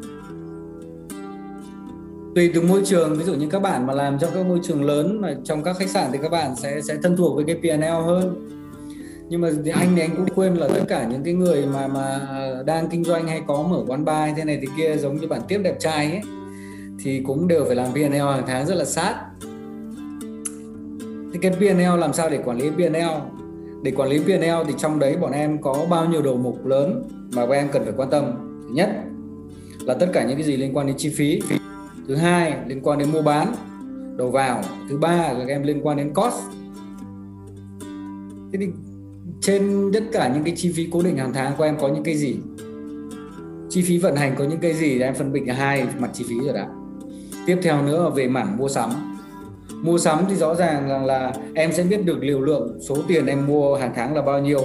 Xong đến cuối tháng, cái việc quan tâm nhất của em là à đến đến ngày rồi 31 hàng tháng. Là tôi phải đi, tôi làm làm làm làm inventory, tôi phải đi làm kiểm kê thì xem trong kiểm kê thì biết ngay rằng là à, thì cuối cùng là bây giờ cái, cái bây giờ tổng số tiền ông mua một tháng là 300 triệu và đến đến cuối kỳ ông vẫn còn đang tồn trong 200 triệu trong một trong kho thì có nghĩa rằng là ông đang đang bị gì? Đang bị gọi là là là cái value of stock của ông quá cao. Mà nó ảnh hưởng tiền coi như là tiền của ông là tiền chết tiền nằm trong kho là tiền chết.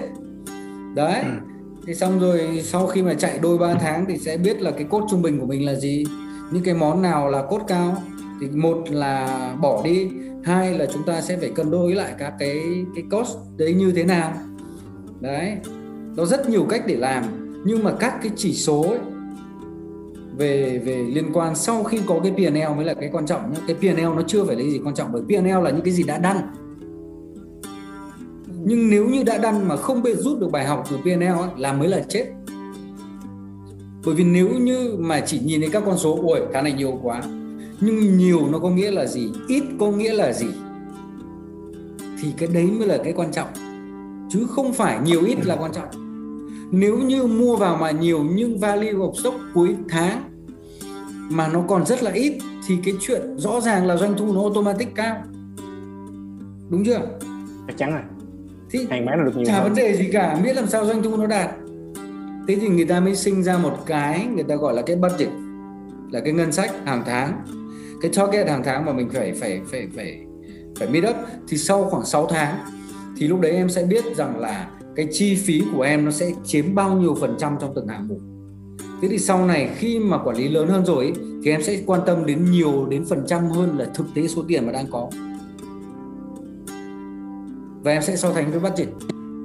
Là các bạn nhá tháng này mình mới chỉ đạt được có có 80 phần trăm mục tiêu đề ra thôi. Tháng sau là tháng phải bù. Thế là thay vì tháng sau chúng ta sẽ phải kiếm từ này thì chúng ta sẽ phải kiếm nốt đi 20 phần trăm của tháng tới. Đấy thì cái đấy nó quan trọng hơn là một người biết reading P&L chứ không phải quản lý P&L ừ. bởi P&L là cái thực tế và P&L là cái đã đắn tất cả những cái mistake nó đều nằm trong P&L thì phải biết cái mistake đấy nó nằm ở đâu để rút ra được cái bài học cho mình. Đầu tiên là mình phải đọc hiểu được cái bản báo cáo tài chính đó. Và sau khi mình đọc hiểu được cái bản báo cáo tài chính đó rồi thì mình mới uh, tạo ra những cái hành động để mình cải thiện những cái những cái việc mà cần phải cải thiện trên bản báo cáo đúng không? Mình sẽ bắt đầu cân đo đong đếm các chỉ số. Ví dụ như chỉ số chi tiêu trên đầu người về đồ ăn về đồ uống. Chỉ số trung bình của bữa ăn trưa chỉ số trung bình của bữa ăn tối chúng ta sẽ phải biết quan sát về các pick về mặt thời gian, bởi các pick về mặt thời gian nó sẽ quyết định được khách hàng sử dụng về sản phẩm gì. Average trung bình của food cost tháng này cao cao vì sao nó nằm ở đâu? Lỗi sai nó nằm ở chỗ nào? Do món nào? Hay do đầu vào mua ra làm sao? Các chi phí của tháng này tăng vì sao? Vì nó là tháng 1 nó bao gồm chi phí này, chi phí kia. Đấy là những cái mà chúng ta nên quan tâm. Thì sau khi mà có các cái chỉ số đấy, thì chúng ta mới rút được bài học rằng là gì? Vấn đề bây giờ nó có hai vấn đề. Chẳng hạn trung bình đầu người đang thấp mà mình không muốn thay đổi giá thì cái gì mình cần làm tăng? Lượt khách hàng mình cần tăng. Đúng chưa dạ đúng rồi. Thế nếu như trung bình trung bình giá của mình cao mà lượt khách hàng của mình thấp thì mình phải đưa cái trung bình giá của mình xuống. Và mình tăng lượng khách hàng lên. Tăng lượng khách hàng lên. Một là em chọn volume nhá hai là em chọn những cái sản phẩm như anh nghĩ anh nói thẳng với em luôn là luxury gì luxury. nhưng nếu như không có traffic là chết. Dạ. Yeah. vậy là mình có mấy chỉ số cần phải quan tâm? Này anh vừa mới nói là một là volume chỉ số nó nhiều lắm đừng chi tiết để cho các bạn. Sau này thực tế thì các bạn sẽ hiểu. Thế chứ dạ, còn vâng. nếu mà buổi PNL thì chắc phải gọi mấy giám đốc tài chính ra làm. Rồi cảm ơn anh Tông nhưng mà đấy quan tâm đến PNL là phải biết đọc PNL nó đang bị wrong ở chỗ nào và phải có được cái hành động sửa cho cho cái cái PNL tiếp theo ấy. Dạ. Yeah. cảm ơn anh Tùng.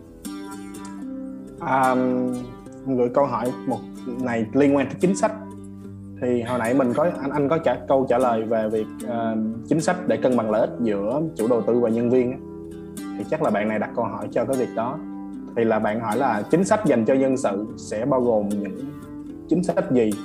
Và cách xử lý các vấn đề thưởng phạt đặc biệt là xử lý vi phạm ra sao? Mong anh chia sẻ đôi chút về kinh nghiệm bản thân của anh.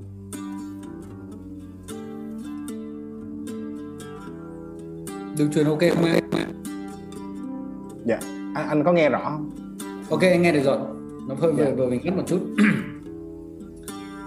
ờ, đối với câu hỏi này thực chất ra là là ở một số các bạn mà quản lý mà bắt đầu trực tiếp chịu sự sự quản lý của chủ đầu tư rồi ấy, thì thực ra nó đi theo logic là như này các bạn cũng đừng quá lo là khi mà chủ đầu tư người ta mở một cái business ấy, người ta đều có nhân sự và người ta có có cái bộ phận nhân sự để tuyển dụng cũng như là người ta xây dựng cái cơ chế. Thậm chí đối với một số chủ đầu tư người ta đã có sẵn công ty rồi thì khi mà các bạn tiếp nhận một cái cơ sở mà nó đã vốn dĩ nó đã chạy và nó hoạt động ấy thì các bạn bước chân vào làm đi đã sau khi mà các bạn bước chân vào làm đi xong các bạn bắt đầu nhận thực lương và các bạn trao đổi với các bạn nhân sự các bạn nhân viên ấy về tất cả những cái gì mà còn tồn động các bạn phải ghi chép ra thế xong rồi sau đó các bạn đừng gặp chủ đầu tư vội và các bạn hãy hãy take time một tí hãy nghiên cứu và trao đổi với nhân sự trước của cái công ty đấy thế sau khi mà trao đổi với nhân sự xong ấy thì nhân sự người ta hiểu chủ đầu tư mà. Người ta là người chủ đầu tư người ta sẽ có lời khuyên cho mình luôn. Là người ta sẽ nói rằng là anh ơi em thấy cái này anh mà xin thì khó lắm. Hay cái này mà anh muốn thay đổi là cực kỳ khó bởi vì nó rất là nhiều năm rồi. Thế thì nếu mà ông quản lý tự tin ấy, thì công quản lý sẽ dựa trên các cái chính sách mà vốn có của chủ đầu tư ấy, và đề xuất một cái khác mới miễn làm sao mà về mặt chi phí đừng bị ông chủ đầu tư ông ý reject là được thế thay vì cái việc rằng là là ví dụ như là một số chủ đầu tư cứ băn khoăn về cái việc ngày lễ, ngày tết nhân ba lương ấy, thì anh sẽ bảo là, thôi anh ơi, ngày lễ, ngày tết thì ít nhiều các cô, các cậu ở lại hà nội, không về quê, thôi anh nhân hai. Nhưng mà ngược lại, tất cả những người đi làm ngày đấy thì anh bù thêm trong ngày nghỉ. Đấy chẳng hạn thế. Thì thực ra là so về mặt tiền anh chả bị mất đi xu nào cả. Còn về mặt thời gian thì lúc nào mà vắng thì cho các bạn nghỉ bù. Đấy tự có rất nhiều cách để thực hiện. Hay là à, về cái chế độ ăn chẳng hạn thì phải biết chăm lo nhân viên thì, thì đấu tranh làm sao để cho cái trung bình tiền ví dụ như đang chi 20.000 cho một bữa chẳng hạn thì các bạn đấu tranh lên 25.000 30.000 để để cho các bạn nhân viên có một cái bữa nó tươm tất hơn nó cẩn thận hơn. Yeah. đấy thì có rất nhiều cái nhưng mà quan trọng nhất là ông phải hiểu hết tất cả những vấn đề đấy.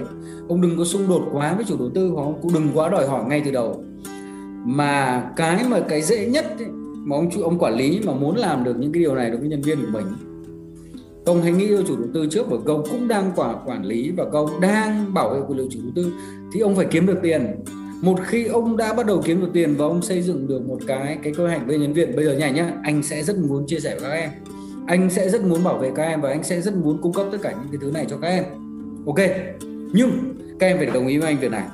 Bây giờ doanh thu của chúng ta đang là như thế này chúng ta phải làm sao? Thứ nhất, chúng ta không tuyển thêm người nữa.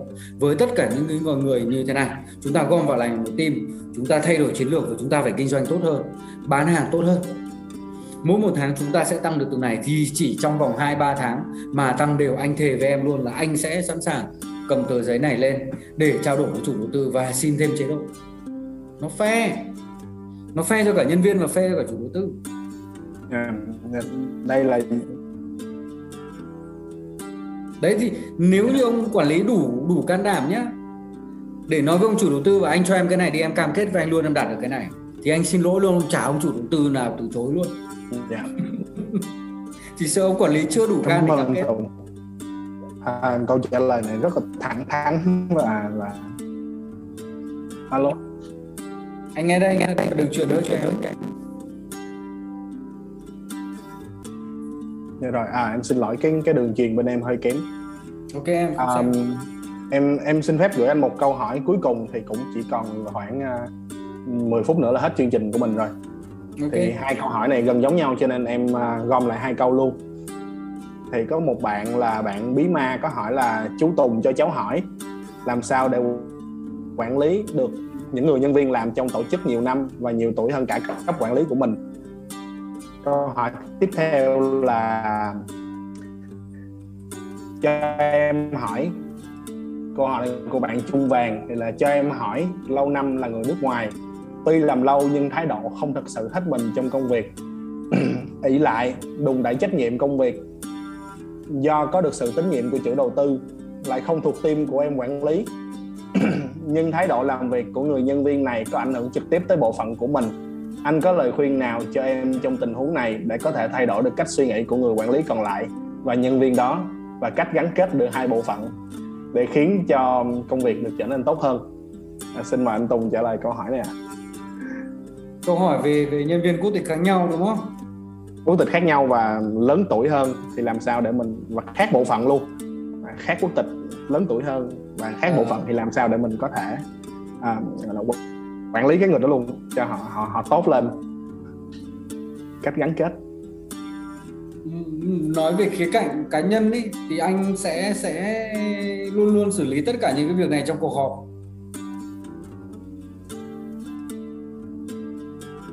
Trong cuộc họp thì cái người nước ngoài người ta hoàn ngôn hơn người ta thẳng thắn hơn người ta biết cách đưa đẩy vấn đề hơn. Việc còn lại là của ông Việt Nam có đủ khả năng làm như thế hay không? Rất thẳng thắn. Ở trong cuộc họp thôi. Dĩ nhiên cái này nó nó nhạy cảm lắm và nó cũng rất là khó và nó chung chung. Chứ còn anh cũng đã từng làm việc với rất nhiều quốc tịch khác nhau, rất nhiều người khác nhau. Thì người nước ngoài có khi, đôi khi những người mà người ta hơi giỏi và người ta, đầu tiên người ta không coi thường mình, ví dụ như tiếng anh của mình kém, giao tiếp nó không được tốt chẳng hạn thậm chí mình chỉ hiểu nửa nhiều những cái gì người ta nói. Rồi cộng thêm nữa là người ta làm lâu năm, rồi người ta được chủ đầu tư, người ta yêu ái hơn. Bởi vì ông chủ đầu tư nhìn đến quản lý người nước ngoài bao giờ cũng kiểu tay bắt mặt mừng vui vẻ hơn. Thì ờ, mấy ông Việt Nam mình nhìn thế lại hốt, đó.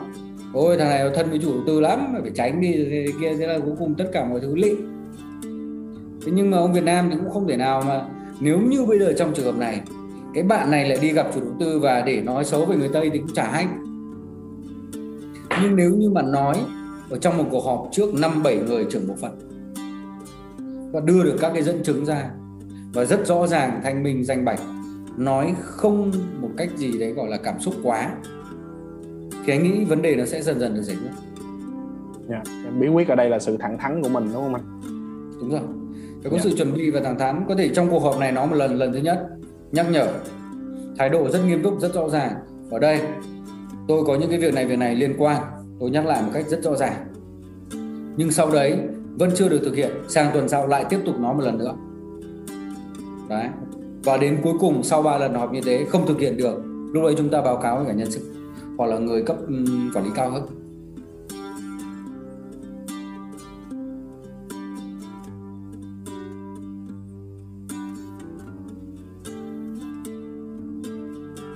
Đường truyền kém quá mọi người nghe dạ, được không? cảm ơn anh Tùng thì hy vọng là bạn trung về với bạn bí ma có thể um, áp dụng cái cách đó và cách này theo mình nghĩ mới có thể tạo ra cái sự thẳng thắn mà không làm uh, quá khó chịu cho người khác được. Alo alo. Câu hỏi tiếp đi em. Dạ vẫn vậy là còn thời gian cho một câu nữa anh ha. Ok câu hỏi tiếp theo câu này ngắn gọn đơn giản là anh ơi em muốn hỏi cách để giữ chân người giỏi? Câu hỏi hay thả tim. Không phải đâu anh đang đếm tiền. À.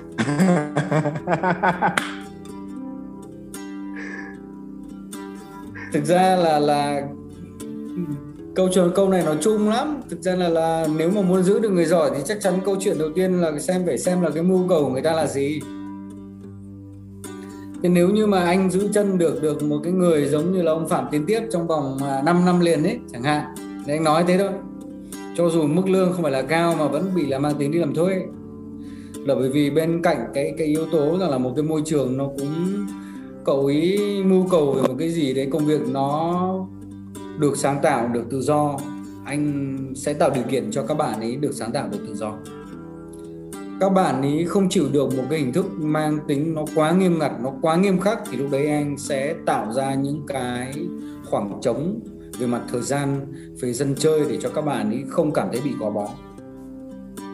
Anh sẽ giao trách nhiệm một số mảng và anh yêu cầu phải hoàn thiện, phải hoàn thành. Thì khi mà đã bài ngửa với nhau và trao đổi bắt tay nhau thì lúc đấy chúng ta sẽ có cơ hội để gắn bó với nhau. Câu chuyện không phải chỉ về tiền, bởi vì quản lý không phải là người trả lương. Thế thì lúc đấy sẽ luôn luôn là phải hiểu xem là chính xác cái mưu cầu của người này, người kia là gì. Ví dụ có những cái người giỏi, đến lúc nào đấy em vẫn phải để cho người ta đi thôi, em không tránh được đâu. Nhưng cái quan trọng nhất của ông quản lý là nhìn thấy ai để có thể kế nhiệm được cái người giỏi đấy thì mới là cái quan trọng chứ cái người giỏi đấy mà đi mà mình fail là chết yeah. Dạ. mà cái người mà tự xưng là giỏi đấy mà ra đi mà để cho cái hệ thống nó chết thì cái người đấy cũng không phải là người giỏi mà người giỏi người ta ra đi thì hệ thống nó vẫn phải chạy công việc nó vẫn phải đăng cái ông quản lý có giỏi mấy thì giỏi nghỉ quán vẫn phải hoạt động nhân viên vẫn phải làm vẫn phải nghiêm túc vẫn phải đàng hoàng thì lúc đấy mới là giỏi giỏi đến cùng giỏi là ra đi là phải có một cái hệ thống tốt đúng không ạ? Đúng rồi. Dạ. Cái, Thế nhiều ông là ông giỏi ông ra đi là ông, ông đi theo hết luôn. Chết. Thì cái đó là cái cái um, cái hay thấy nhất của mấy mấy mấy quản lý còn non trẻ khi mà đi là một cái đội đi theo. Và điều đó làm hỏng cái hệ thống. Ờ, um, đấy là điều tối kỵ các em ạ. Dạ. Điều không nên. làm nghề làm phải có trước có sau nói gì thì nói, người chủ đầu tư người ta đã trả tiền cho mình. Mình đã cam kết mình thực hiện một công việc thì hãy là một người đi làm thuê chuyên nghiệp trước. Thế còn khi mà mình không hài lòng một vấn đề gì đấy thì đừng có cúp đít mà chạy. Mà hãy trao đổi với người ta một cách rất cởi mở và thẳng thắn. Em xin phép là em có một vấn đề rất nghiêm túc này, em xin anh 5 phút. Em xin phép được trao đổi với anh việc này. Một, hai, ba, bốn. Thì nếu như người ta không giải quyết được cả bốn vấn đề, người ta sẽ giúp em giải quyết từng vấn đề một chứ không phải là bởi vì em chưa kịp nói gì người ta còn chưa kịp nhận ra là người ta đang sai chỗ nào. Mà em cúp đuôi em chạy đi mất thì người ta còn cơ hội nào để người ta giải quyết nữa? Đúng không? Dạ đúng rồi. Tiếp câu hỏi tiếp đi. Đang hăng quá. Ok anh anh Tùng có một câu này là à, rất thời sự. À, đáng lẽ không đọc câu này lên nhưng mà em nghĩ câu này sẽ rất là tốt cho các mấy bạn sinh viên. Là có một quan niệm cho rằng ai cũng luôn muốn làm quản lý làm chủ. Vậy thì ai sẽ làm nhân viên? À, ý là làm thuê. À, chúng ta thường chỉ tư duy về một người quản lý giỏi nhưng chưa thấy ai hỏi hoặc học hỏi để trở thành một nhân viên chuyên nghiệp cả. Vì muốn lên được vị trí đó thì chúng ta thì chúng ta đã phải là một nhân viên giỏi trước đã. Anh nghĩ sao về điều này? Câu câu này nó nó mang tính cá nhân rất là nhiều một người mà muốn bước chân vào cái nghề này muốn muốn giỏi ấy, thì sẽ cần một chút thời gian một chút rất nhiều kiên trì. À, phải biết nhẫn nhịn một tí phải biết vui vẻ cười khi mà người ta bảo mình là ê lau cái này nốt để dọn nốt cái này rồi về. Vô tư. Thế thì các bạn khi mà bước chân vào nghề này cứ xác định cho anh luôn từ bếp cho đến ba thì đừng băn khoăn và đừng ngại ngần gì. Hy sinh 5 năm đầu tiên. Bởi vì nếu một người ấy mà chuyên môn giỏi và sẽ chỉ giỏi chuyên môn không ấy, mà không biết cách giao tiếp, không biết cách bộc lộ ra ấy, thì sẽ chả bao giờ lên quản lý. Thì sẽ vẫn luôn luôn là một công nhân, đúng không? Nhưng nếu như là một bạn nhân viên giỏi vừa phải, thực hiện đúng tất cả các quy trình, tôn trọng nội quy, kỷ luật, biết làm tất cả những cái công việc mà đã được giao, công việc ở trong một nhà hàng có khả năng bao quát. Hàng ngày, các bạn biết đến đúng giờ, các bạn sẽ đắp tốt, các bạn làm mọi thứ rất là thông minh, các bạn làm mọi thứ rất là chuẩn theo quy trình sau khi xong công việc của mình, các bạn bắt đầu biết giúp đỡ đến người khác để hoàn thiện công việc đấy. Để đạt được mục đích chung là chúng ta phải hoàn thiện việc setup vệ sinh mở cửa buổi sáng. Thì lúc đấy, đâu đấy, rình rập là chúng ta bắt đầu biết đi tự chui vào trong bếp. Anh ơi, hôm nay thiếu món gì? Hôm nay có cái gì cần bán không? Bắt đầu chúng ta có được cái gì? Bắt đầu chúng ta có được cái sự sự quan tâm đến cái công việc nó cao hơn trách nhiệm của mình thế bắt đầu khi mà quan sát, ham việc, hy sinh một chút, thì lúc đấy chúng ta mới có cái mong muốn để trở thành một người quản lý. Thế còn bạn nào vẫn là nhân viên chuyên nghiệp mà không có nhu cầu, mưu cầu để để để lương cao hơn đấy anh chịu, anh không có cái gì để nói. Nhưng đừng nghĩ rằng là mình giỏi chuyên môn mình có thể làm quản lý nhá. Giỏi chuyên môn đã đặt dấu chấm hết cho chuyên môn rồi, lúc đấy phải quay sang xem ông giám sát, ông quản lý của mình, ông làm lịch như thế nào? Ông ấy trao đổi, ông ấy nói chuyện với khách hàng ra làm sao? Ông ấy tương tác với bếp như thế nào? Công việc hàng tháng của ông ấy là gì? Thì bắt đầu sau khi giỏi chuyên môn phải quay sang những cái đấy. Phải phải rình mò, phải tò mò, phải thể hiện mình là người ham học. Mình muốn đi lên, mình muốn vươn lên, thay vì mức lương của mình là 6 triệu đến 8 triệu. Thì nếu như bây giờ một bạn là một công nhân lành nghề, một công nhân chuyên nghiệp, các bạn chỉ muốn là như thế ok, cũng được, đấy là lựa chọn của các bạn, anh không can thiệp. Nhưng nếu như các bạn chỉ cần nghĩ rằng là vợ con mình sau này sẽ cần thêm 8 triệu nữa hoặc 10 triệu nữa trên cái tháng lương hàng tháng, để cho con được đi học trường tốt, để mình có thể có được đi du lịch, mình có thể ăn được những cái nhà hàng ngon hơn, để có được những cái trải nghiệm hay hơn trong cuộc sống, thì đấy là sự lựa chọn của các bạn. Anh anh chọn là gì? Anh làm ba cũng được tôi tới. Anh làm bếp cũng được, cũng tôi tới. Anh làm kho cũng được cũng chẳng vấn đề gì cả.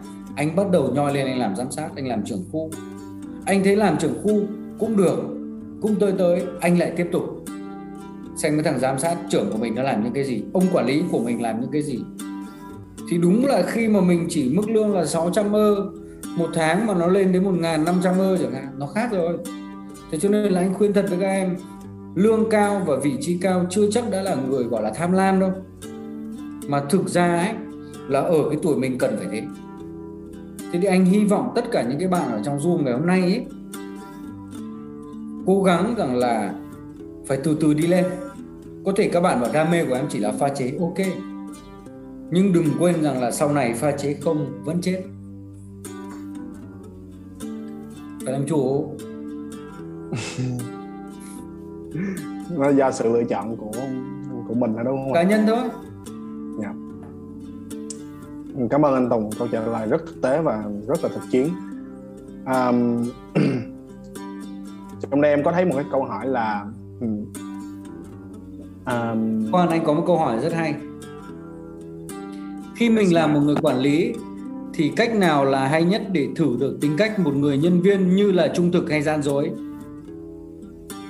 Anh khuyên các em đừng thử. Anh nói thật là khuyên mọi người đừng thử nhau. Cũng giống như là mình mình thử bản thân mình ấy. Đúng không? Thế thì trước khi mà mà hỏi câu hỏi này thì anh khuyên là mọi người hãy cố gắng là làm sao để cho mọi thứ nó chặt chẽ đến mức mà người ta bỏ cái ý định gian dối đi thì hay hơn. Bỏ cái ý định tham lam đi thì hay hơn là phải đi thử người ta xem gian dối hay không? Đấy. Thì cái nội quy quy định, cái cách mình thể hiện hàng ngày là camera đang nằm ở đâu, có bao nhiêu người quan sát, những ai sẽ phải quản lý ai.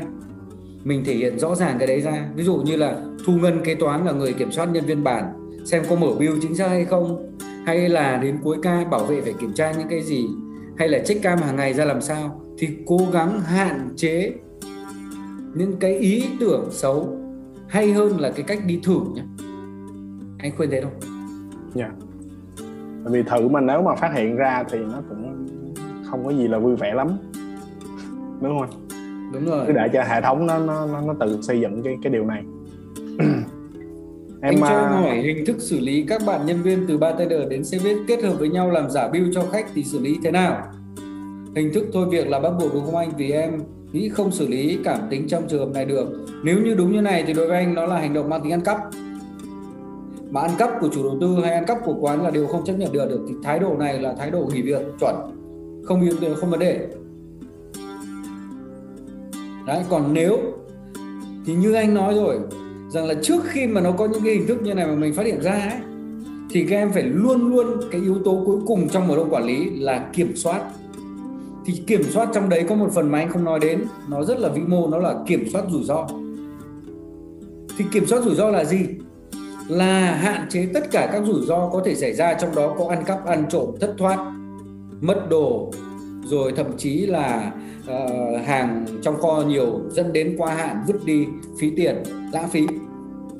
Ờ thế thì chúng ta sẽ nói với các bạn nhân viên rằng đây quy trình của chúng ta sẽ phải là như thế nào là sẽ phải đưa bill nào xuất hóa đơn ra làm sao thì chúng ta sẽ vẽ ra một quy trình để cho người này phải kiểm soát người khác và người này sẽ phải chịu nhiệm đối với kết quả làm việc của người khác. Thì đâu đấy nó sẽ hạn chế bớt đi, nó sẽ không bao giờ triệt để hết các em nhé. Bởi vì nó gọi là là, nó gọi là khổng tử minh luôn. Các bạn ấy sẽ rất là sáng tạo trong cái cái bộ môn nếu như các bạn ấy đã muốn ăn cắp hay ăn trộm thì sáng tạo lắm. Nó gọi là giám đốc sáng tạo luôn trong cái mảng đấy ờ nhưng mà mình sẽ phải tìm cách để hạn chế. Lúc yeah. đấy các bạn sẽ phải biết sợ. Đấy thì sợ thì sẽ từ bỏ các ý định đấy đi. Ok? Mình cũng dùng tổ chức để mình mình tổ chức hệ thống để mình kiểm soát cái vấn đề này. Chính xác. Tùng uh, có một câu hỏi của bạn Vũ Ngọc về tương lai. Tương lai một chút. Thì uh, anh Tùng cho em hỏi là theo anh thì xu hướng xây dựng nhà hàng khách sạn resort sau đại dịch này là gì rất khó để nói nhưng mà có những cái điều mà các em có thể quan sát được rằng là cái thái độ người tiêu dùng đã thay đổi đúng không? Dạ đúng. Thái độ người tiêu dùng thay đổi bởi vì uh, chúng ta đang đang tập trung dành cho nghỉ dưỡng tại nhà và chúng ta shopping online qua Shopee là chính. Thế thì trong cái xu hướng có hai xu hướng nhá, nó hai thái cực khác nhau.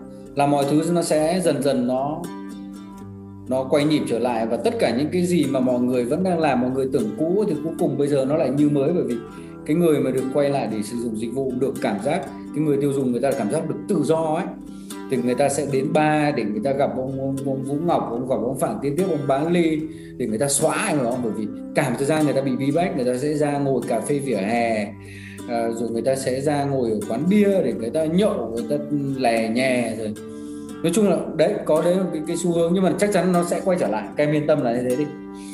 Đấy thế còn về về du lịch nghỉ dưỡng tất cả mọi thứ ấy, thì nó sẽ phải mất anh nghĩ chắc là phải đến nửa già năm sau phải đến hết năm sau thì chắc là mọi thứ nó mới trở lại bình thường được. Bởi vì nó đang kéo theo rất là nhiều uh, những cái khó khăn không phải chỉ dành cho nước ta mà một số vùng miền sẽ bị bị khá là nặng.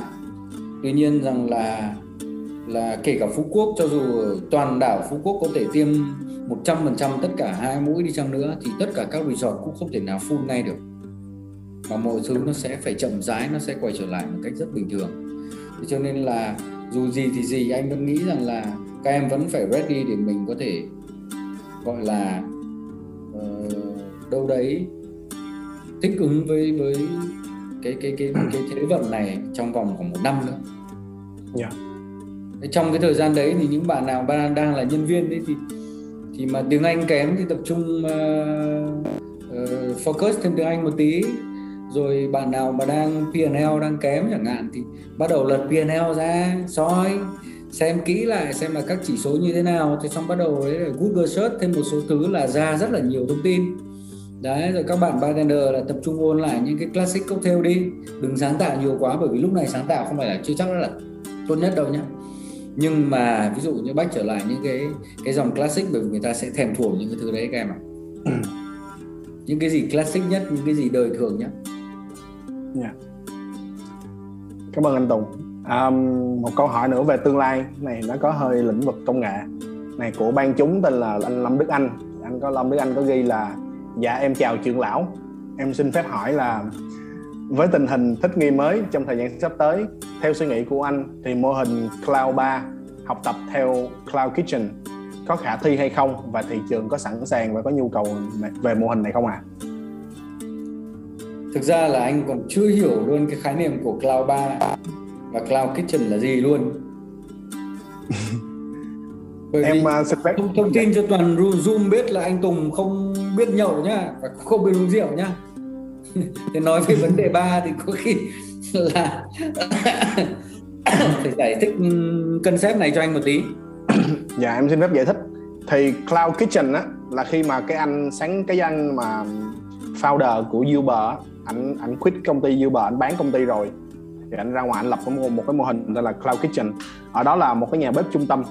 Thì nó có hai hình thức kinh doanh. Một là anh Tùng tới đó nấu ăn xong rồi cái cái, cái anh Tùng lên một cái app khách hàng lên một cái app bút đồ ăn của anh Tùng và họ sẽ giao từ cái bếp trung tâm đó qua cho anh. Và cái bếp trung tâm nó còn có một cái cái hình thức kinh doanh nữa là cho thuê cái bếp đó luôn. Có nghĩa là chẳng hạn như là em có tiệm bán bánh mì em vô em thuê cái bếp đó và thương hiệu bánh mì Nhật Trường và bán bằng cái bếp đó bằng cái app đó luôn. Thì đó là chính là mô hình cloud kitchen. Thì hiện tại cái mô hình này nó nó vừa mới hình thành cho nên nó có rất nhiều biến thể trong cái thời gian gần đây. Nhưng mà à, mình có thể dễ dàng thấy đó là hình thức bán đồ ăn online. Nhưng mà là một thương hiệu nhiều món ăn hoặc là nhiều thương hiệu nhiều món ăn trong cùng một cái bếp hoặc là cho thuê cái bếp đó luôn. Thì anh Đức Anh mới hỏi là cloud bar thì có thể là nhiều thương hiệu quán bar bán nhiều sản phẩm hoặc là một thương hiệu quán bar bán nhiều sản phẩm hoặc là cho thuê quầy bar. Đó thì anh Đức Anh có hỏi đó là có có có khả thi hay không? Cái mô hình kinh doanh nó có khả thi trong ngành F&B của mình không? Là nó có áp dụng lĩnh vực công nghệ vào trong đây? Đối với cá nhân anh ấy thì anh đánh giá có thể chưa phải lúc này. Bởi vì cái niche khách hàng mà của Cloud Buy hay Cloud Kitchen nó rất là hẹp. Thế cho nên là các bạn sẽ sống bằng rental fee là chính hay là là cái cloud kitchen thì, thì ai sẽ là người đi chợ? Các bạn sẽ phải làm những gì? Hay là ở trong cái cloud kitchen đấy bọn em có tất cả những cái thứ đồ đấy? Cái chuyện vận hành thì có thể đâu đấy nó rất là family nó rất là nghe thì nó đơn giản đấy. Nhưng để nó làm pro thì chưa biết thế nào. Nhưng anh nghĩ rằng là mô hình này nó sẽ cần một cái niche khách hàng hiện đại rất hiện đại. Phải rất cởi mở. Thì cái niche khách hàng đấy còn rất ít bởi vì sao? Đối với anh nhé anh là một người rất thích làm bếp thì anh sẽ chỉ thích làm bếp ở trong cái căn bếp mà anh thân thuộc. Còn nếu như anh có nhu cầu một mô hình mà nhiều món ăn ấy thì anh sẽ tìm đến food court.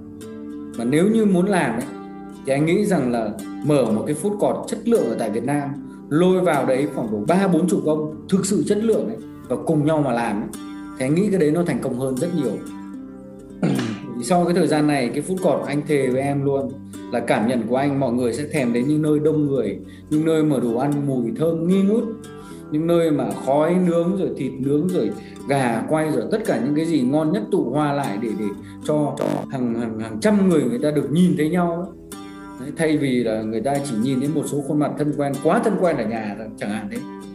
Dạ. Yeah. Có nghĩa là cũng do là quan điểm của anh về F&B là nó phải là tổng hòa các trải nghiệm không phải của của chỉ ẩm thực mà còn của không gian nữa đúng không anh? Đúng rồi. Dạ. Yeah. À, xin cảm ơn anh Tùng. Thì bây giờ là cũng quá cái thời lượng 15 phút rồi không biết anh Tùng còn muốn chia sẻ gì nữa với các bạn không ạ à?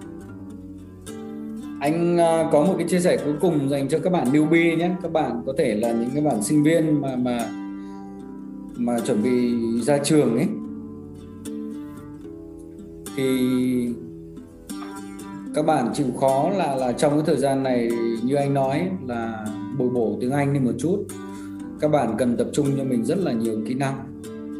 Trong đó có kỹ năng về giao tiếp có kỹ năng về uh, quản lý tài chính một tí thậm chí là có những cái kỹ năng liên quan đến nấu nướng trực tiếp hay là pha chế trực tiếp hay là hay là tìm hiểu những cái trend những cái mô hình về quản lý về sản phẩm sau này. Để các bạn sẵn sàng cho cái thời cuộc mới. Bởi vì cái thời cuộc mới này là thời cuộc mà rất là khốc liệt bởi vì tất cả mọi người ví dụ như tất cả mở cửa mọi người sẽ cùng nhau quay trở lại và nó sẽ là một cuộc cạnh tranh cực kỳ khốc liệt liên quan đến cái, cái công việc việc làm đấy. Thế cho nên các bạn cũng phải ready for it. Dạ yeah.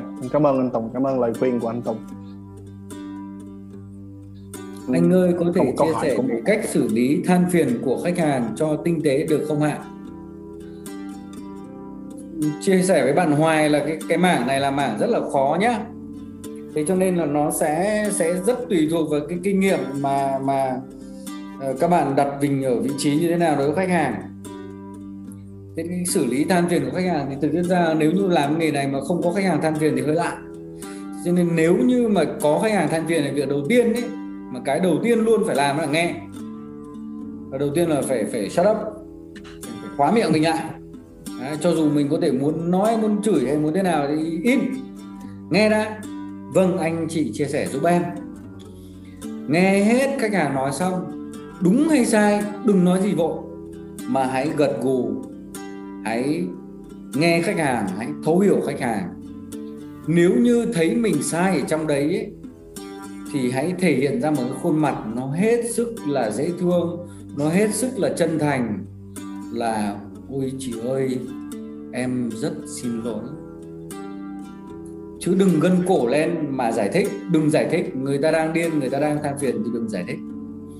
Thế nếu như mà khách hàng bị sai trong trường hợp đấy, thì vẫn cứ nghe nghe hết đến khi nào mà người ta bớt giận, người ta nói chán đi, thì bảo, chị ơi hình như cái này để để em xem lại, xem chị đợi em một xíu như như là chị đang order cái này này. Em thấy ở trên order và trên hệ thống đã là cái này chứ không phải còn em nhầm. Chị xem lại giúp em. Cũng đừng làm cho người ta bẽ mặt nhé đấy, thì nó có rất nhiều cảnh trong cái chuyện than phiền hay là giải quyết giải quyết các cái phản nàn của khách hàng. Thì cái chương này anh có thể mở một cái lớp riêng. Bởi anh khá là là mạnh mẽ ở trong cái khoản gọi là là xử lý khách hàng đấy. Ok, câu cuối cùng mà anh sẽ sẽ trả lời là anh nghĩ sao về việc chuyển đổi số áp dụng cho các cấp thay ba hiện tại? Tại đa phần chuyển đổi số chỉ áp dụng được cho việc deliver ở các cocktail ba và hướng đi nào cho việc business model cho dành cho các cấp thay ba để có thể vượt qua được mùa dịch? À, đầu tiên các bạn phải hiểu đúng cái khái niệm về về chuyển đổi số nhé. Chuyển đổi số là thực chất ra là các bạn dùng số dùng công nghệ để hiểu nhu cầu về khách hàng chứ không phải là là chuyển đổi số là dùng công nghệ trong cái việc delivery thế này thế kia đâu. Cái đấy nó chỉ là công cụ. Còn chuyển đổi số ở trong hospitality ấy, là các bạn cân đong đo đếm về nhu cầu về mong muốn về những cái gì cần thiết nhất mà khách hàng người ta cần ấy, để phục vụ cho họ. Đấy mới là chuyển đổi số chuẩn trong hospitality. Ví dụ như phân tích rằng là 70% khách hàng dùng cocktail là cocktail classic. Rõ ràng là 70% món cocktail ở trong thực đơn của chúng tôi sẽ phải là classic. Còn cái creative cocktail nó sẽ chỉ chiếm 30% thôi. Chẳng hạn như thế. Hay là đồ uống đóng chai chiếm bao nhiêu phần trăm trên các cái analyze về data số lượng đông ấy. Đó. Hay là khách hàng tìm kiếm gì trên một cái quầy bar thì sau khi mà có cả một cái loạt survey ấy thì khách hàng lại thích đến những cái mô hình mô hình mà nó tối một chút, nó mang tính privacy cao hơn? Hay là người ta thích ở cái môi trường nào khi hay nghe nhạc gì, hay là ở trong ánh sáng ra làm sao trong cốt thuê ba thì lúc chúng ta sẽ quan tâm để chúng ta có những điều chỉnh, mang tính tâm lý nhé bởi vì đã người người mà thích đi bar để uống cocktail uống rượu là người ta thích không khí người ta thích bartender cởi mở. Chứ cận lòi ra nhìn cứ như học sinh giỏi như ông Hoàng với cả ông Vũ Ngọc thì không biết có biết pha chế không. Thế phải hiểu đúng Cảm ơn về về về chuyển đổi số nhé nghĩa là chuyển đổi số theo định nghĩa của anh là mình sẽ dùng dữ liệu lớn để mình đánh giá và đưa ra các quyết định phù hợp với lại cái quyết định kinh doanh của mình mình. đưa ra sản phẩm và dịch vụ phù hợp và đúng nhất đối với đối tượng khách hàng. Và ví dụ người ta đến Phú Quốc hay là người ta đi đâu đấy thì mình phải đưa được cái cái sản phẩm đúng mà người ta cần. Cái đấy mới là điều quan trọng. Dạ. Yeah. là nó phải từ cái, cái cái quyết định của mình trước chứ chưa nói tới việc công nghệ ở đây. Chính xác chứ không phải là dùng cái công nghệ đấy để để làm sao delivery nhanh hơn cái đấy nó không phải là cái câu chuyện hay là là delivery trong chai hay là là hay là ship hẳn bartender đến tận nhà đấy chẳng hạn thế. À. ừ.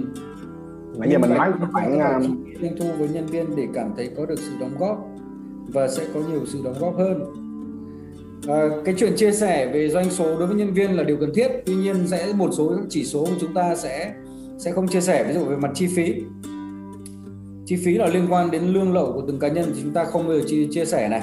Cái chuyện lương lậu cố gắng lúc nào nó là mang tính cá nhân nhưng mà về mặt chi phí khác cũng thế. Thế còn lại những cái người nào mà chịu trách nhiệm về mảng nào thì cho người ta biết được rằng là tháng này các em đã vứt vào sọt rác bao nhiêu tiền. Ví dụ như ông ba, ông để bao nhiêu thứ nó quá hạn, phải vứt đi bao nhiêu thứ thì ông cần phải cân đo đo đến được là cái này công bị quá hạn bao nhiêu lon bia quá hạn bao nhiêu, hỏng bao nhiêu cân cam, hỏng bao nhiêu cái này cái kia, người ta phải biết về cái đấy. Và sau đấy là sau khi hoạt động thời gian thì cho người ta biết rằng là à cái cái định mức cho phép các em hỏng và các em làm là mất, các em làm quá hạn là bao nhiêu tiền. Còn vượt qua cái đấy các em phải chịu nhiệm. Đấy. Thế còn chia sẻ về doanh thu thì phải chia sẻ là cái mong muốn và cái thực tế của chủ đầu tư, người ta mong muốn là là doanh thu tăng hết tháng này là như này. Thực tế chúng ta chỉ đạt được bao nhiêu phần trăm và chúng ta còn thiếu bao nhiêu nữa thì hàng ngày chia sẻ cái đấy để cho các bạn có động lực. Thì khi mà bắt đầu các bạn có động lực để hướng đến cái đấy thì luôn là chúng ta sẽ treo một cái thưởng nho nhỏ ở trên đấy là là đấy. Nếu như chúng ta đạt được cái doanh thu này vào cuối quý này hoặc cuối tháng này hoặc cuối năm này thì tất cả nhân viên sẽ được thưởng ở mức độ này. Đấy thì đấy là cái cách mà luôn làm song hành với nhau nhé dạ yeah, cảm ơn anh. Ok anh Còn thời gian cho uh, câu cuối cùng cảm ơn tất cả mọi người đã dành thời gian uh, nghe anh chia sẻ tối ngày hôm nay. Tuy nhiên có những cái nó chỉ là kinh nghiệm cá nhân hoặc là cái nhìn cá nhân của anh.